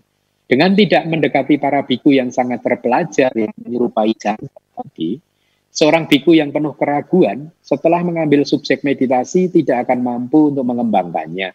Dia seperti seorang gembala sapi yang tidak mengetahui jangkat. Biku ini pun tidak mengetahui dhamma yang menyerupai jangkat yang demikian itu, karena dia karena dia tidak mengetahuinya, uh, dia uh, tidak mengajukan pertanyaan pada mereka uh, kepada para bante tersebut kita komentar mengatakan dia mengajukan pertanyaan kepada biku yang salah. Ya, maksudnya bagaimana? Ini kata kita komentar. Ketika mendekati seorang biku yang menguasai abidama, gitu, dia bertanya tentang apa yang harus dilakukan dan apa yang tidak boleh dilakukan. Yang ini harusnya ditanyakan kepada guru yang menguasai winaya, gitu. Ya paham ya. Nah, saya akan uh, sedikit uh, sampaikan penjelasan tambahan dari saya sendiri saya juga sering mengaku, uh, melihat perdebatan itu terjadi dengan misalkan, no itu lihat, kan kata-kata di sutanya hanya damak dan winaya. Dan dhamma itu diartikan oleh yang bersangkutan hanyalah suta pitaka, tidak mencakup abidama. That is wrong. Itu salah itu. Dhamma itu adalah sutanta dan abidama, ya. Makanya di dalam terjemahan kitab uh, Tripitaka di Myanmar ketika menerjemahkan kalimat damak winaya, damak dan winaya itu yang ada di kitab Pali, kitab uh, Tripitaka, para seaga menerjemahkannya damak winaya adalah uh, sut abidama, sutanta dan winaya. Gitu. Jadi damaknya diterjemahkan menjadi abidama dan sutanta. Jadi bukan hanya sutanta saja. Jadi kita kan kitabnya tiga kan, Tripitaka kan, ya. Nah, kembali lagi ke kitab komentar. Jadi seorang biku tidak mengetahui kapasitas guru yang dia mau tanyakan. Ketika dia mendekat ke ahli abidama, dia bertanya tentang winaya. Gitu ya. Ketika dia mendekati seorang biku yang hafal winaya, dia bertanya tentang batasan materi dan non materi yang harusnya ditanyakan pada biku yang menguasai abidama. Gitu ya. Uh, akhirnya apa akibatnya? Akhirnya mereka, para guru tadi tidak mampu untuk menjelaskan apa yang ditanyakan yang bukan menjadi ayah mereka. Seorang biku yang dirinya penuh dengan keraguan, setelah mengambil, mengambil subjek meditasi, dia tidak mampu untuk mengembangkannya. Seperti halnya seorang gembala sapi yang dipisahkan dari orang yang menikmati lima hasil dari sapi, demikianlah seorang biku tersebut dipisahkan dari lima jenis agregat dhamma ya. Baik, jadi uh, itu yang bisa saya sampaikan uh, pada pagi hari ini. Semoga apa yang uh, telah saya sampaikan sesuai kitab komentar ya uh, ini bisa menjadi sebuah kebajikan yang besar buat Anda dan dengan demikian kebajikan yang besar ini bisa menghalau karma buruk karma buruk Anda supaya menjauh supaya tidak berbuah dan dengan demikian hanya karma baik dari Anda saja yang berbuah dan semoga kebajikan besar yang sudah Anda tanam di dalam arus rantaian kesadaran atau batin Anda selama satu jam ini bisa menjadi kondisi bagi Anda untuk mencapai maga, pala, dan nibbana. Sadu, sadu, sadu. Terima kasih Bante Anumodana atas penjelasan suta yang telah disampaikan kepada kami. Selanjutnya kita akan memasuki sesi tanya jawab. Untuk itu kami akan bacakan tata tertib sesi tanya jawab ini. Saat sesi tanya jawab, bagi yang ingin bertanya, silakan klik tanda raise hand di mana fitur ini ada di bagian partisipan bila yang menggunakan komputer dan ada di titik tiga bagi yang menggunakan handphone. Kami akan menentukan siapa yang mendapatkan giliran untuk bertanya. Pertanyaan diharapkan sesuai dengan topik ceramah dan hanya satu pertanyaan untuk satu umat. Bagi yang diperbolehkan bertanya akan di-unmute oleh host, jadi kalian Namita tidak perlu melakukan apa pun. Mohon memperkenalkan diri dengan menyebutkan nama dan kota atau negara tempat domisili. Dikarenakan adanya keterbatasan, keterbatasan waktu, maka tidak semua penanya akan mendapatkan giliran. Harap maklum.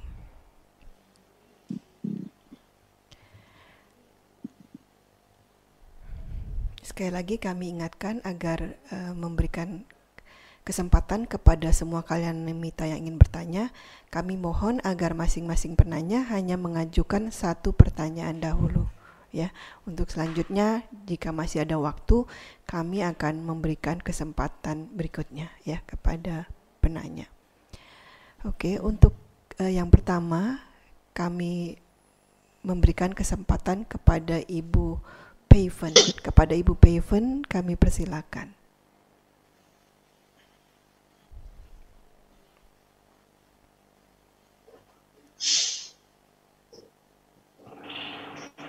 Sekihotu Bante. Mm -hmm. Bante. Ya. Sebagai umat awam, itu kan kilesa selalu saja bisa muncul melalui pikiran sehingga menimbulkan perasaan yang tidak menyenangkan. Soalnya, sebagai putu jana juga meditasi saya juga belum mencapai tingkat apa-apa. Jadi, apa yang seharusnya saya lakukan untuk mengusir lalat dan mengobati luka-luka ini, Bante? Hmm. Itu aja, Bante. Baik, uh, terima kasih. Ya, Pertama yang ingin saya sampaikan kepada Ibu, jangan berkecil hati ya Ibu ya. Kalau kilesa masih sering muncul, Ibu tidak sendirian. Bahkan sebagian besar makhluk itu ya seperti yang dialami oleh Ibu, ya, kilesa-kilesanya sering muncul, gitu ya. Itulah salah satu makna dari putut jana. Putut jana itu salah satu maknanya adalah makhluk yang banyak gitu ya. Orang uh, makhluk kebanyakan kira-kira begitu. Di samping ada makna yang lain adalah makhluk yang banyak memunculkan kilesa gitu ya. Jadi pertama pertama saya sampaikan ibu jangan berkecil hati ya. Artinya kenapa ini hal ini saya sampaikan? Karena ini penting sekali. Jangan sampai kita itu menghukum diri kita sendiri berlebihan gitu ya. Jadi kita harus mempunyai meta terhadap diri kita sendiri kalau saat ini kita belum mampu untuk menghalau uh, apa menutup luka atau belum mampu untuk menghalau uh, kilesa-kilesa, maka pertama yang harus dikembangkan kembangkan dulu cinta kasih terhadap diri kita sendiri gitu ya memang kita masih berada di dalam tahapan yang uh, seperti ini dan uh, cinta kasih yang seperti ini akan sangat membantu ibu untuk masuk dalam tahap yang kedua yaitu tahap untuk mengizinkan kilesa-kilesa tersebut berlalu gitu ya. Seringkali kilesa-kilesa itu tidak berlalu itu karena kita itu seperti serangga yang terjebak pada sarang laba-laba gitu ya. Kita berontak dengan cara yang tidak terampil sehingga akhirnya malah membuat kita terjerat uh, di kilesa-kilesa tersebut persis seperti serangga ya uh, yang uh, terkena masuk dalam perangkap jaring-jaring laba-laba dia berontak semakin dia berontak ya maka membuatnya semakin terikat pada jaring laba-laba tersebut sehingga akhirnya dia tidak berdaya dan laba-laba tersebut akan memangsanya. Nah, demikian pula dengan seseorang yang uh, terlalu tegang ya terlalu sering memfonis menyalahkan dirinya sendiri ketika kilesa itu muncul dia tidak bisa menerimanya ya dia menyalahkan. Kenapa sih? Saya sudah belajar dari kecil kok sampai hari ini kilesa masih bisa muncul uh, lagi tanpa dia sadari ketika dia menggerundel seperti itu dia menciptakan kilesa baru. Itulah yang membuat dia akhirnya makin terjerat pada kilesa-kilesa tersebut begitu ya. Jadi sekarang sikapnya harus dibalik gitu ya. Kita uh, sadari bahwa kita adalah budu jana di mana kilesa-kilesa itu pasti akan muncul ya Nah, ketika kilesa itu muncul, maka sekarang dengan sikap yang penuh dengan meta, sikap yang rileks, kita mulai mempelajari ciri karakteristik dari kilesa-kilesa tersebut, gitu ya Bu. Kalau Anda bisa memperhatikan kilesa-kilesa yang muncul dengan attitude, dengan cara yang santai seperti itu, maka Anda akan bisa melihatnya dengan lebih jernih lagi, gitu ya. Ketika Anda bisa melihat dengan jernih lagi, ternyata Anda akan mulai bisa melihat bahwa segala sesuatu itu anicca. Kilesa itu tadi muncul dan kemudian lenyap lagi. Tapi kalau Anda sudah menyalahkan diri Anda sendiri, Anda tidak akan mampu melihat kilesa yang muncul dan lenyap. Karena sikap tidak terima, sikap menyalahkan diri sendiri, sikap mengeluh, itu pun muncul dari kilesa. Jadi akan mempertebal kilesa lagi, akan memperkuat kilesa lagi. Akhirnya apa? Pikiran kita hanya bisa fokus kepada satu hal. Ketika kita mengeluh, maka pikiran kita hanya fokus pada kilesa apa? Hanya fokus pada keluhan-keluhan tadi dan lupa untuk mengamati bahwa semuanya itu sesungguhnya adalah sesuatu yang muncul dan lenyap. Itu yang pertama, itu yang bisa itu lakukan. Yang kedua adalah seharusnya di usia ibu, di usia kita semua, di usia saya juga, kita sudah mulai hafal, ya, hafal penyebab-penyebab dari kotoran batin kita, kemunculan kotoran batin kita, ya. Anda harus mulai menghafalkan itu, ibu, ya. Ibaratnya begini, ya. Kalau Anda sudah hafal, maka Anda akan bisa dengan mudah menghindarinya, gitu. Contohnya ibaratnya begini ketika saya tahu bahwa jalan yang menuju ke kanan sebelah kanan saya ini ada ular yang berbisa atau ada binatang liar yang siap menerkam eh, makhluk-makhluk hidup apa pun yang melewati jalan tersebut, maka saya tidak akan masuk ke jalur sebelah kanan ini. Saya akan tidak menoleh, tidak menengok ke sebelah kanan. Saya akan meninggalkannya dan saya akan masuk ke jalur yang lain. Itu hanya perumpamaan saja, ya. Kalau kita hafal bahwa objek-objek tertentu ini akan memunculkan kilesa, maka ya jangan mendekat, istilahnya begitu. Ya, jangan coba-coba ter, terjebak atau terpikat pada objek-objek tersebut. Gitu. Kalau Anda tahu bahwa ketika melihat hal-hal tertentu hanya akan membuat kemarahan muncul, maka Anda harus hindari. Jangan melihatnya gitu. Itu langkah yang kedua ya. Anda melihat hal-hal tertentu hanya akan memunculkan nafsu-nafsu Anda, Anda harus menghindarinya gitu ya. Nah, ada lagi langkah yang ketiga, kita tetap saja masuk ke jalur yang ada binatang buasnya tadi, tetapi kita masuk dengan perhatian yang penuh dan juga supaya kita tahu kalau ada binatang yang siap menerkam kita supaya kita bisa menghalonya dan juga kita masuk ke jalur itu dengan penuh kewaspadaan. Jadi dengan menerapkan perhatian penuh dan kewaspadaan supaya kita tidak diterkam begitu. Jadi ketika kita tahu bahwa objek ini biasanya memunculkan kemarahan, nggak apa-apa, saya akan melihatnya, tetapi saya akan menerapkan perhatian penuh, gitu ya. Perhatian penuhnya diarahkan ke mana? Secara bergantian, kadang kita mendengarkan dia atau melihat dia, kadang kita memperhatikan reaksi batin kita gitu. Apakah kita bereaksi terhadap objek tersebut dengan kotoran batin, dengan kilesa, dengan nafsu, atau dengan kemarahan atau tidak ya.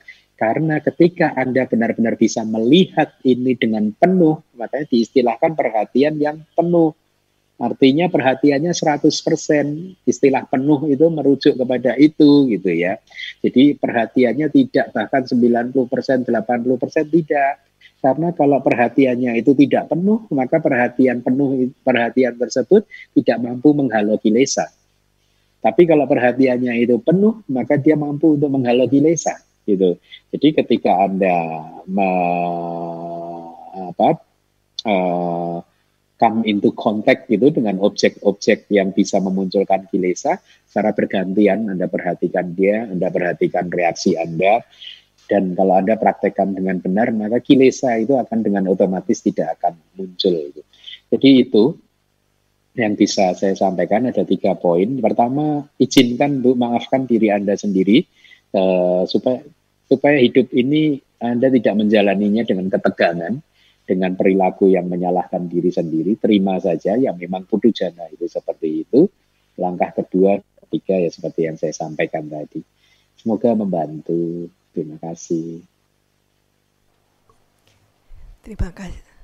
Terima kasih. Terima kasih uh, Bante. Untuk selanjutnya kami memberikan kesempatan kepada Ibu Lili untuk bertanya. Pada Ibu Lili kami persilakan.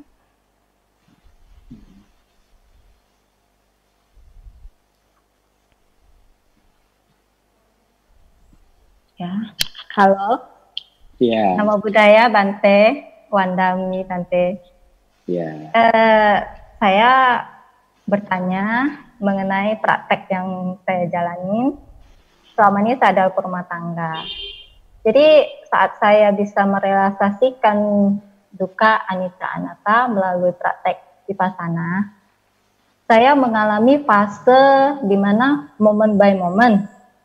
Dari momen by moment ini uh, saya mendapatkan uh, ingatan masa lalu yang terakhir kehidupan sebelum ke sini.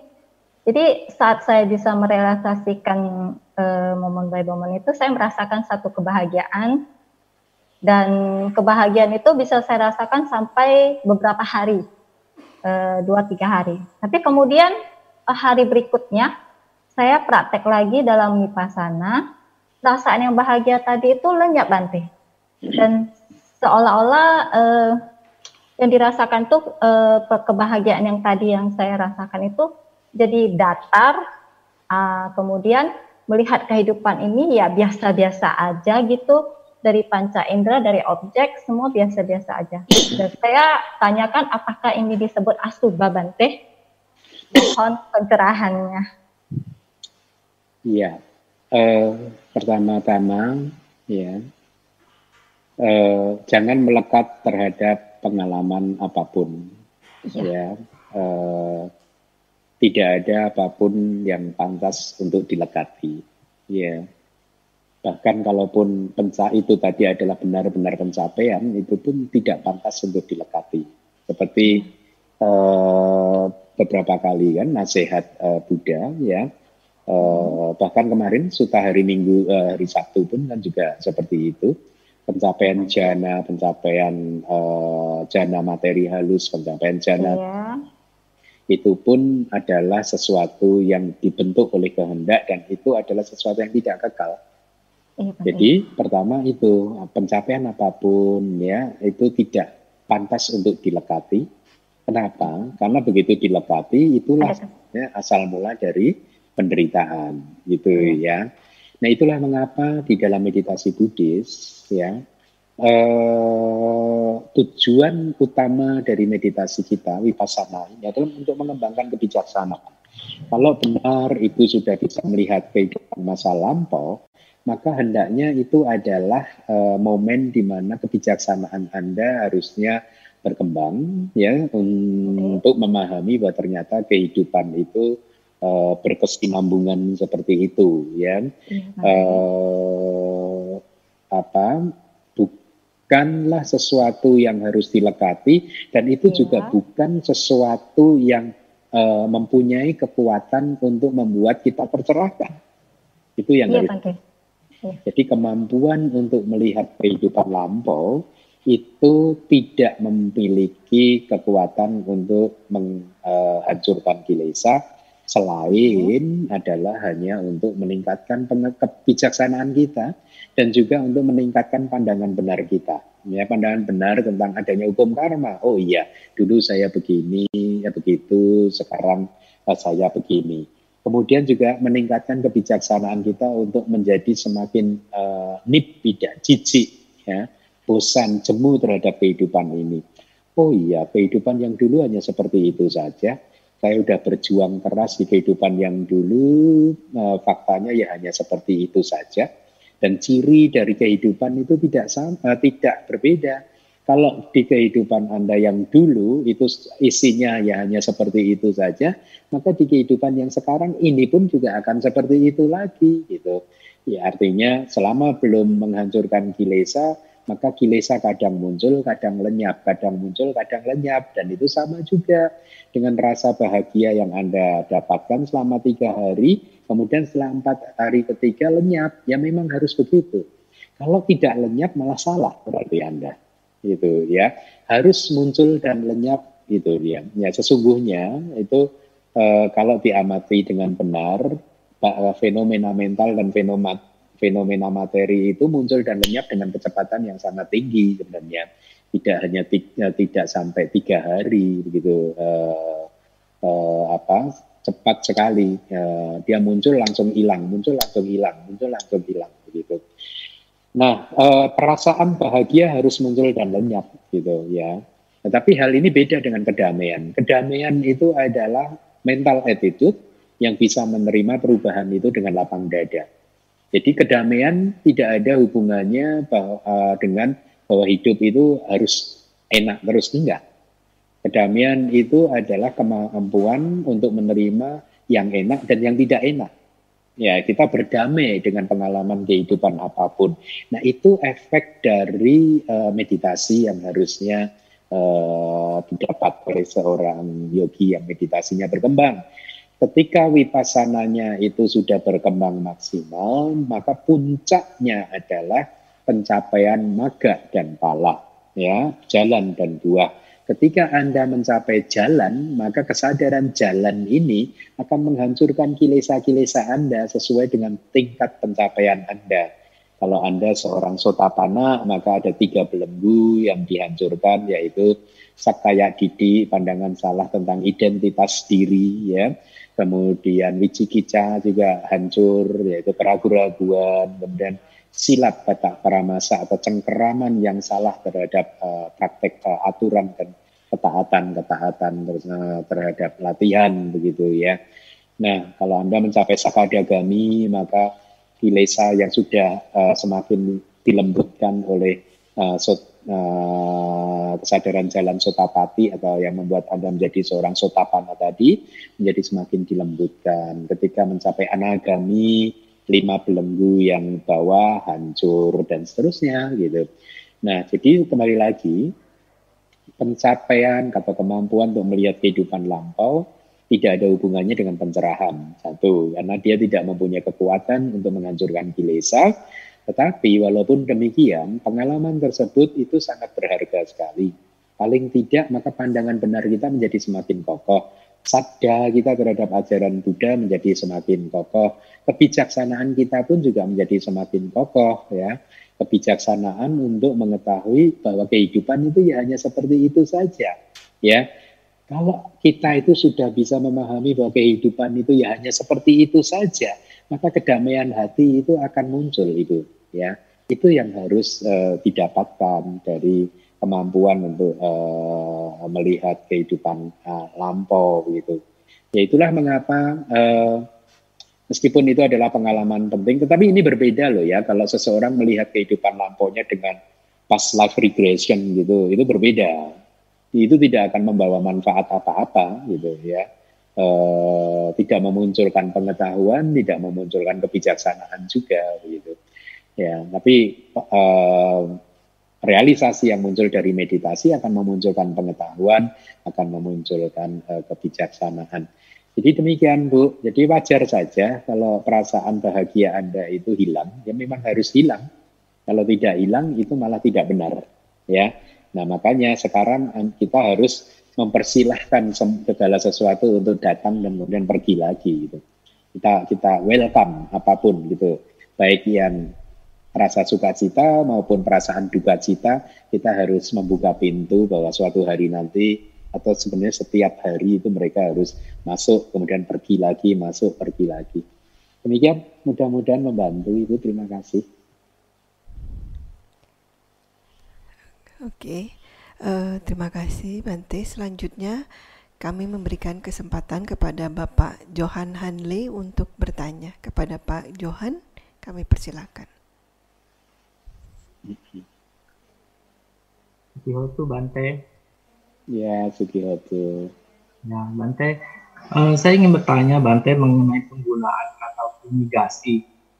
Fumigasi itu sendiri kalau saya baca dari KBBI itu adalah proses pengasapan dengan gas fumigan untuk mematikan kuman. Iya, nah, iya. Uh, maksud saya, uh, apakah maksudnya apakah apabila kita menggunakan kata ini, takutnya bagi umat awam agama Buddha yang baru masuk gitu, itu memperbolehkan kita untuk uh, membunuh nyamuk atau lalat gitu Oke oke oke oke. Terima kasih Bante itu aja. Baik baik baik. Terima kasih atas informasinya. Eh, ka, ya mungkin waktu saya lupa waktu menerjemahkan itu dengan fumigasi apakah kamusnya itu mengatakan fumigasi mungkin oh ya duma. Duma itu pengasapan pengasapan jadi mungkin itu kurang tepat kali ya berarti ya fumigasi ya. Membunuh ya itu ya. Iya Bante. Oke oke oke. Baik baik baik. Terima kasih atas informasinya jadi tahu. jadi yang dimaksud itu memberi asap, mengasapi gitu, pengasapan. Karena waktu itu saya tidak menemukan istilah yang bagus mungkin ya. Saya rasa duma, dumati, dumati ya. Dumati itu mengasapi, mengasapi. Gitu. Baik, terima kasih Pak. Sadu, sadu. Terima kasih uh, kepada Pak Johan. Selanjutnya kepada Bapak Henry Chen kami persilakan karena minggu lalu tidak sempat bertanya ya. Oke Pak Henry, kami persilakan.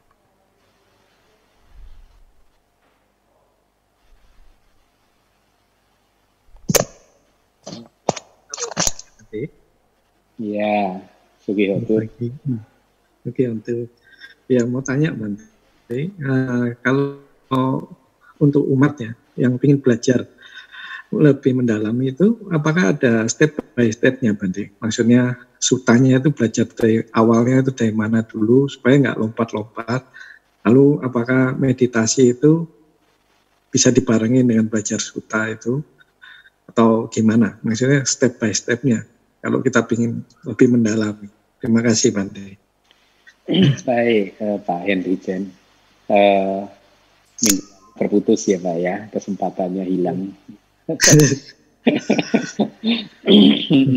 ya, baik Bapak, begini Pak, uh, ini uh, uh, ini pendapat yang akan saya sampaikan ini muncul dari pengalaman saya, Pak. ya. Saya seperti yang semua orang tahu, saya tidak membeda-bedakan Sutanta dan Abhidhamma. Ya, uh, saya saya mengajarkan Sutanta ya. Maksud saya adalah yang akan saya sampaikan itu benar-benar muncul dari apa yang saya alami ya. E, kalau anda ingin mempelajari ajaran Buddha satu jalan paling cepat untuk memahami ajaran Buddha itu abidama pak. Hmm. ya, saya tidak bermaksud untuk merendahkan Sutanta loh. Tapi hmm. saya adalah seorang yang sudah mempelajari semuanya ini itu dan saya confirm mengatakan jalur tercepat untuk memahami ajaran Buddha itu Abhidhamma. Dan murid-murid saya confirm juga. Saya yakin murid Abhidhamma saya itu juga setuju dengan pendapat saya. Ya, eh, dengan model yang dilakukan di DBS saja, Bapak, eh, dengan belajar setiap hari Sabtu, berarti seminggu hanya satu dua jam, begitu. Itu empat setengah tahun selesai harusnya. Kalau rutin nggak ada eh, nggak uh, ada breaknya ya itu empat setengah tahun selesai. Dengan kata lain, dalam waktu empat setengah tahun, murid-murid Abhidhamma udah memahami ajaran ajaran Buddha dengan lengkap, dengan sangat lengkap, gitu. Kenapa? Karena Abhidhamma itu sangat terstruktur, loh. Itu yang agak sedikit membedakan dengan Sutanta. Ya, hmm. Abhidhamma itu pembelajar uh, bukunya itu enak untuk diikuti karena para sayada, para guru di masa lalu sudah mengkompila, menyusunnya sedemikian rupa dengan sangat-sangat terstruktur gitu. Sehingga dalam waktu empat setengah tahun, satu minggu belajar dua jam saja, udah cukup. Itulah mengapa saya sering hati saya merasa kasihan gitu. Ketika melihat umat-umat yang usianya sudah cukup sepuh, yang pernah saya katakan 60 tahun ke atas datang menemui saya dan dia adalah umat yang aktif di wihara sejak muda, ya, sampai umur 60 tahun ke atas, tapi belum paham ajaran juga. Gitu. Hmm. Ya karena mungkin banyak hal kalau masalah ini. Bisa karena gurunya yang tidak mengajarkan dengan proper, bisa karena dirinya sendiri yang tidak mendengarkan nasihat gurunya, atau bisa juga uh, metode pembelajaran atau apa itu kurikulumnya juga tidak jelas gitu. Yang yang saya lihat ya uh, umat itu banyak yang sebenarnya niatnya baik itu yang saya rasakan. Hmm. banyak umat mungkin kalau tidak boleh mengatakan semuanya itu hampir semuanya begitu.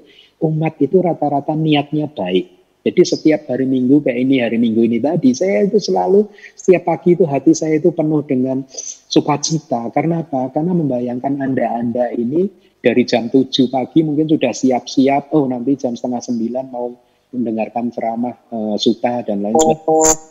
Itu. Nah, pada dasarnya umat itu hatinya baik, ingin datang ke wihara dengan niat yang baik, untuk mendapatkan pendidikan pengajaran yang baik. Tetapi sayangnya eh, setelah datang ke wihara apa yang dicita-citakannya tidak tercapai gitu yaitu banyak faktor kan pembelajaran itu keberhasilan pembelajaran ada ada banyak faktor gurunya, muridnya, metodenya, kurikulumnya dan lain sebagainya. Nah oleh karena itu kalau kalau faktor-faktor ini terpenuhi gitu ya maka sebenarnya mempelajari ajaran Buddha itu empat setengah tahun selesai Bapak. Ya. Hmm lalu mengatakan kepada murid-murid saya harusnya setelah empat setengah tahun anda nggak ada nggak usah nggak usah mendekati saya lagi kan udah selesai gitu ya istilahnya ya. Kalau selesai pelajaran abidama ini selesai tugas saya selesai gitu. Harusnya uh, saya udah nggak belajar lagi. Nah jadi kembali lagi poin pertama jalan terdekat itu abidama pak. Ya. Kalau tidak mau abidama, suta, suta yang mana? Nah, kalau ini kita harus ikut kurikulum, Bapak. Ya, ikut kurikulum, tidak bisa diajarkan uh, sembarang uh, uh, apa serampangan, ya. Nah, uh, dulu ketika pulang ke Indonesia pertama kali, uh, dulu saya pernah mendirikan juga satu pusat pendidikan. Saya memakai kurikulum dari uh, uh, Sri Lanka yang diadopsi di Singapura begitu. Jadi dengan buku itu ada tiga atau empat buku itu itu bagus karena kurikulum itu kan seperti kita dulu kuliah ya pak ya. Kita kuliah itu kan dosennya atau universitasnya sudah mempunyai pengalaman yang mungkin puluhan tahun atau bahkan mungkin lebih ratusan tahun begitu untuk subjek-subjek tertentu sehingga akhirnya dirangkumkan mahasiswa yang belajar selama 8 semester atau 10 semester diharapkan sudah menguasai semua ilmu di di fakultasnya tersebut begitu. Nah, makanya kembali lagi kurikulum itu penting sekali gitu. Kalau kemudian Anda tanyakan eh, dari kita ya itu tadi kita harus ikut kurikulum benar-benar dari bawah gitu ya. Eh, sulit sekali untuk eh, apa ya? uh, yang diajarkan di DBS ini sudah advance. Artinya saya dulu sudah selesai menyelesaikan satu paket kurikulum uh, pembelajaran Sutanta yang mengikuti kurikulum dari buku yang di Singapura itu sudah selesai. Saya nggak tahu video-videonya masih pada ada yang punya atau tidak gitu. Itu sudah saya selesaikan. Nah, yang di DBS ini memang sudah mulai menginjak ke kelas yang advance. Tapi walaupun demikian, Mbak, belajar suta walaupun menurut saya itu agak-agak sulit untuk menentukan secara terstruktur tidak semudah belajar abidama begitu. Walaupun demikian ya semua suta yang diajarkan di dalam eh, kelas-kelas uh, seperti ini saya sarankan lebih baik dibaca, direnungkan, diulang, dihafalkan kalau perlu Pak. Ya, sampai kemudian Bapak memunculkan perasaan sukacita. Ya, karena perasaan sukacita rasa bahagia itu juga menjadi sebab terdekat untuk kemunculan dari uh, konsentrasi juga gitu ya sehingga akhirnya bisa membantu meditasi Anda gitu.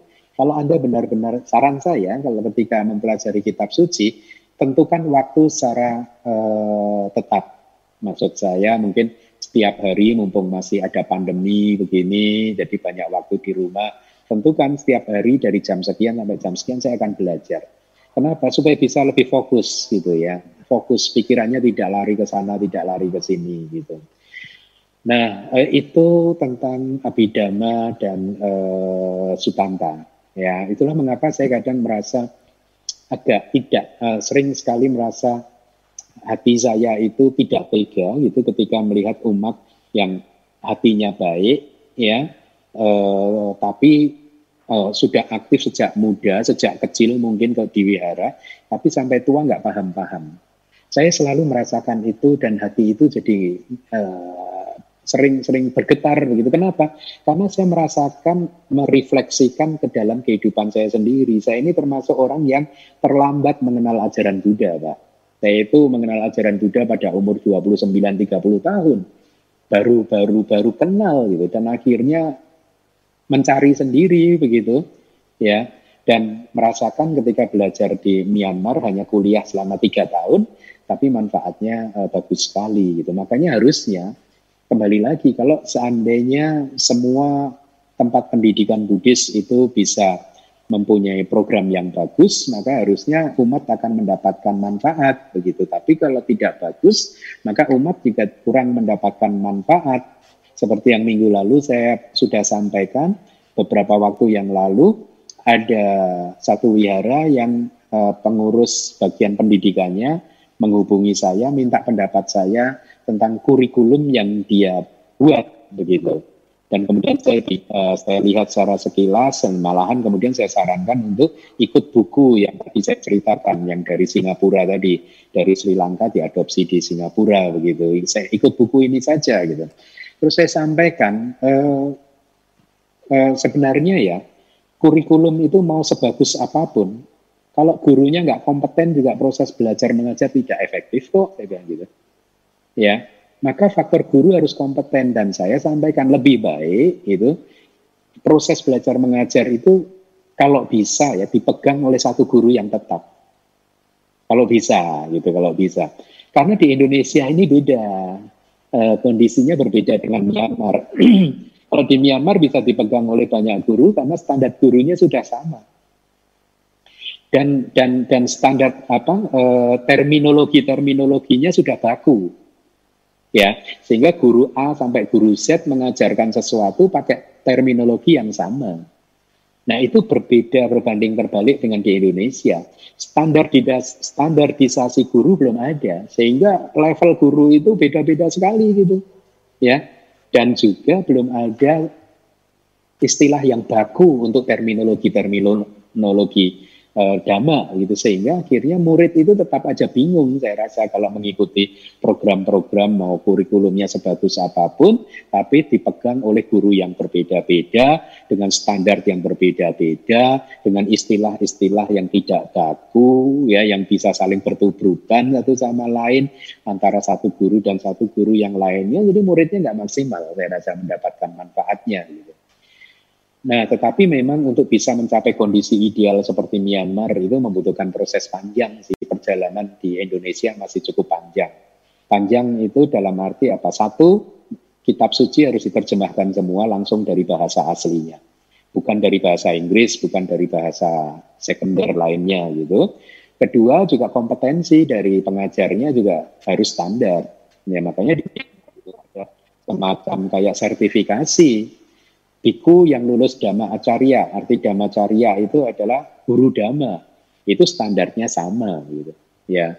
Eh, dia bisa menjelaskan Dhamma dengan standar yang sama dan itu saya rasakan feedback dari umat-umat di DBS ketika teman-teman kuliah saya berceramah di Jakarta atau bahkan mungkin uh, biku Myanmar yang lain yang adik kelas saya, junior saya datang ke sini memberikan ceramah, mereka sangat menikmatinya karena ada benang merahnya, Pak ada benang merahnya. Nah, ini sama juga sih dengan belajar abidama kalau kita balik lagi ke abidama. Mereka yang belajar abidama di DBS itu sekarang sudah mulai bisa mengikuti ceramah dari seado-seado di Myanmar karena nyambung. Ya, ya lain kalau belajarnya abidamanya nggak nyambung gitu. Maka ada saja kan juga kan murid itu belajar abidama selama 10 tahun atau lebih tetap saja nggak paham struktur bangunan abidamanya tetap nggak paham gitu. Kenapa? Karena ya itu tadi faktor banyak hal tadi guru, metode dan lain sebagainya gitu. Jadi itu Bapak, eh, saya sarankan Pak ya, belajarlah abidama. Harusnya sekarang lebih mudah untuk belajar abidama. Kenapa? Karena video-video ceramah abidama di YouTube kita juga uh, lengkap, cukup lengkap. Buku-bukunya juga sudah cukup informatif dan itu buku itu uh, uh, itu boleh dikatakan itu buku terjemahan bukan karya saya. Itu terjemahan dari kitab kitab kita begitu.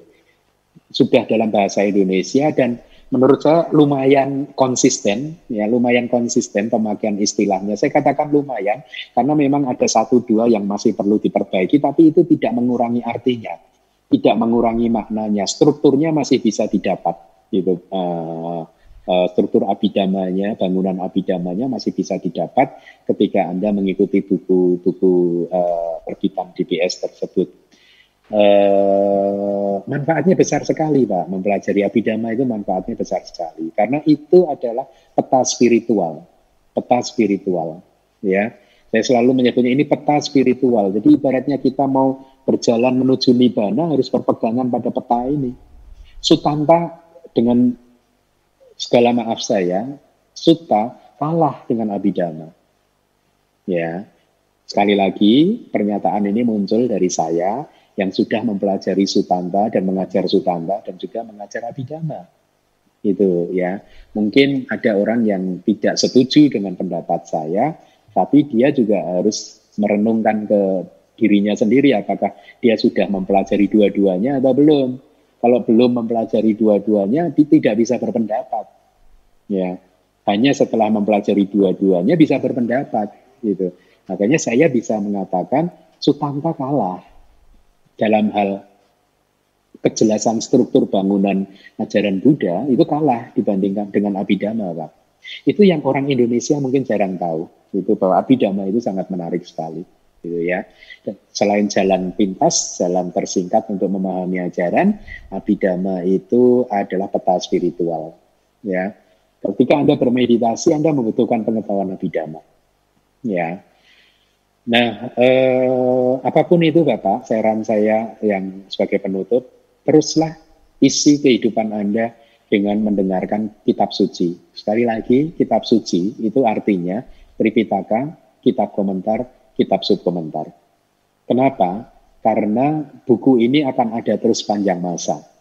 Yang pernah saya ceramahkan kan tahun 3000 nanti Anda lahir lagi jadi manusia, masuk ke bumi manusia lagi, ajaran ini selama masih eksis, kitab itu masih ada. Dengan demikian, apa yang sudah Anda pelajari di tahun 2000 ini akan memunculkan pengetahuan dan kebijaksanaan menjadi kondisi pendukung yang sangat kuat untuk munculnya pengetahuan, kebijaksanaan, bahkan mungkin siapa tahu pencapaian jana, maga, pala Anda. Ya. Anda ingat kelelawar yang mendengarkan biku berceramah apa, menghafal abidama, itu pun buahnya besar. Dan poinnya adalah yang didengarkan ajaran Buddha loh. Bikunya yang tinggal di gua itu sedang mengulang ajaran Buddha loh. Bukan mengulang konon tadi itu loh. Yang konon itu artinya ya pendapat pribadi orang per orang begitu. Jadi kalau Anda mendengarkan ceramah yang isinya hanya pendapat pribadi dari orang tersebut, ya kita harus ingat pendapat pribadi itu muncul dari seseorang yang masih punya kilesa loh, yang belum menembus apa-apa loh. Jadi belum tentu itu bisa mendapatkan atau menjadi satu kebajikan yang besar. Gitu. Ya, tapi kalau kita mendengarkan ajaran yang ada di kitab, harusnya itu bisa membuat kita mendapatkan kebajikan yang besar. Demikian Bapak. Mudah-mudahan bermanfaat. Ya.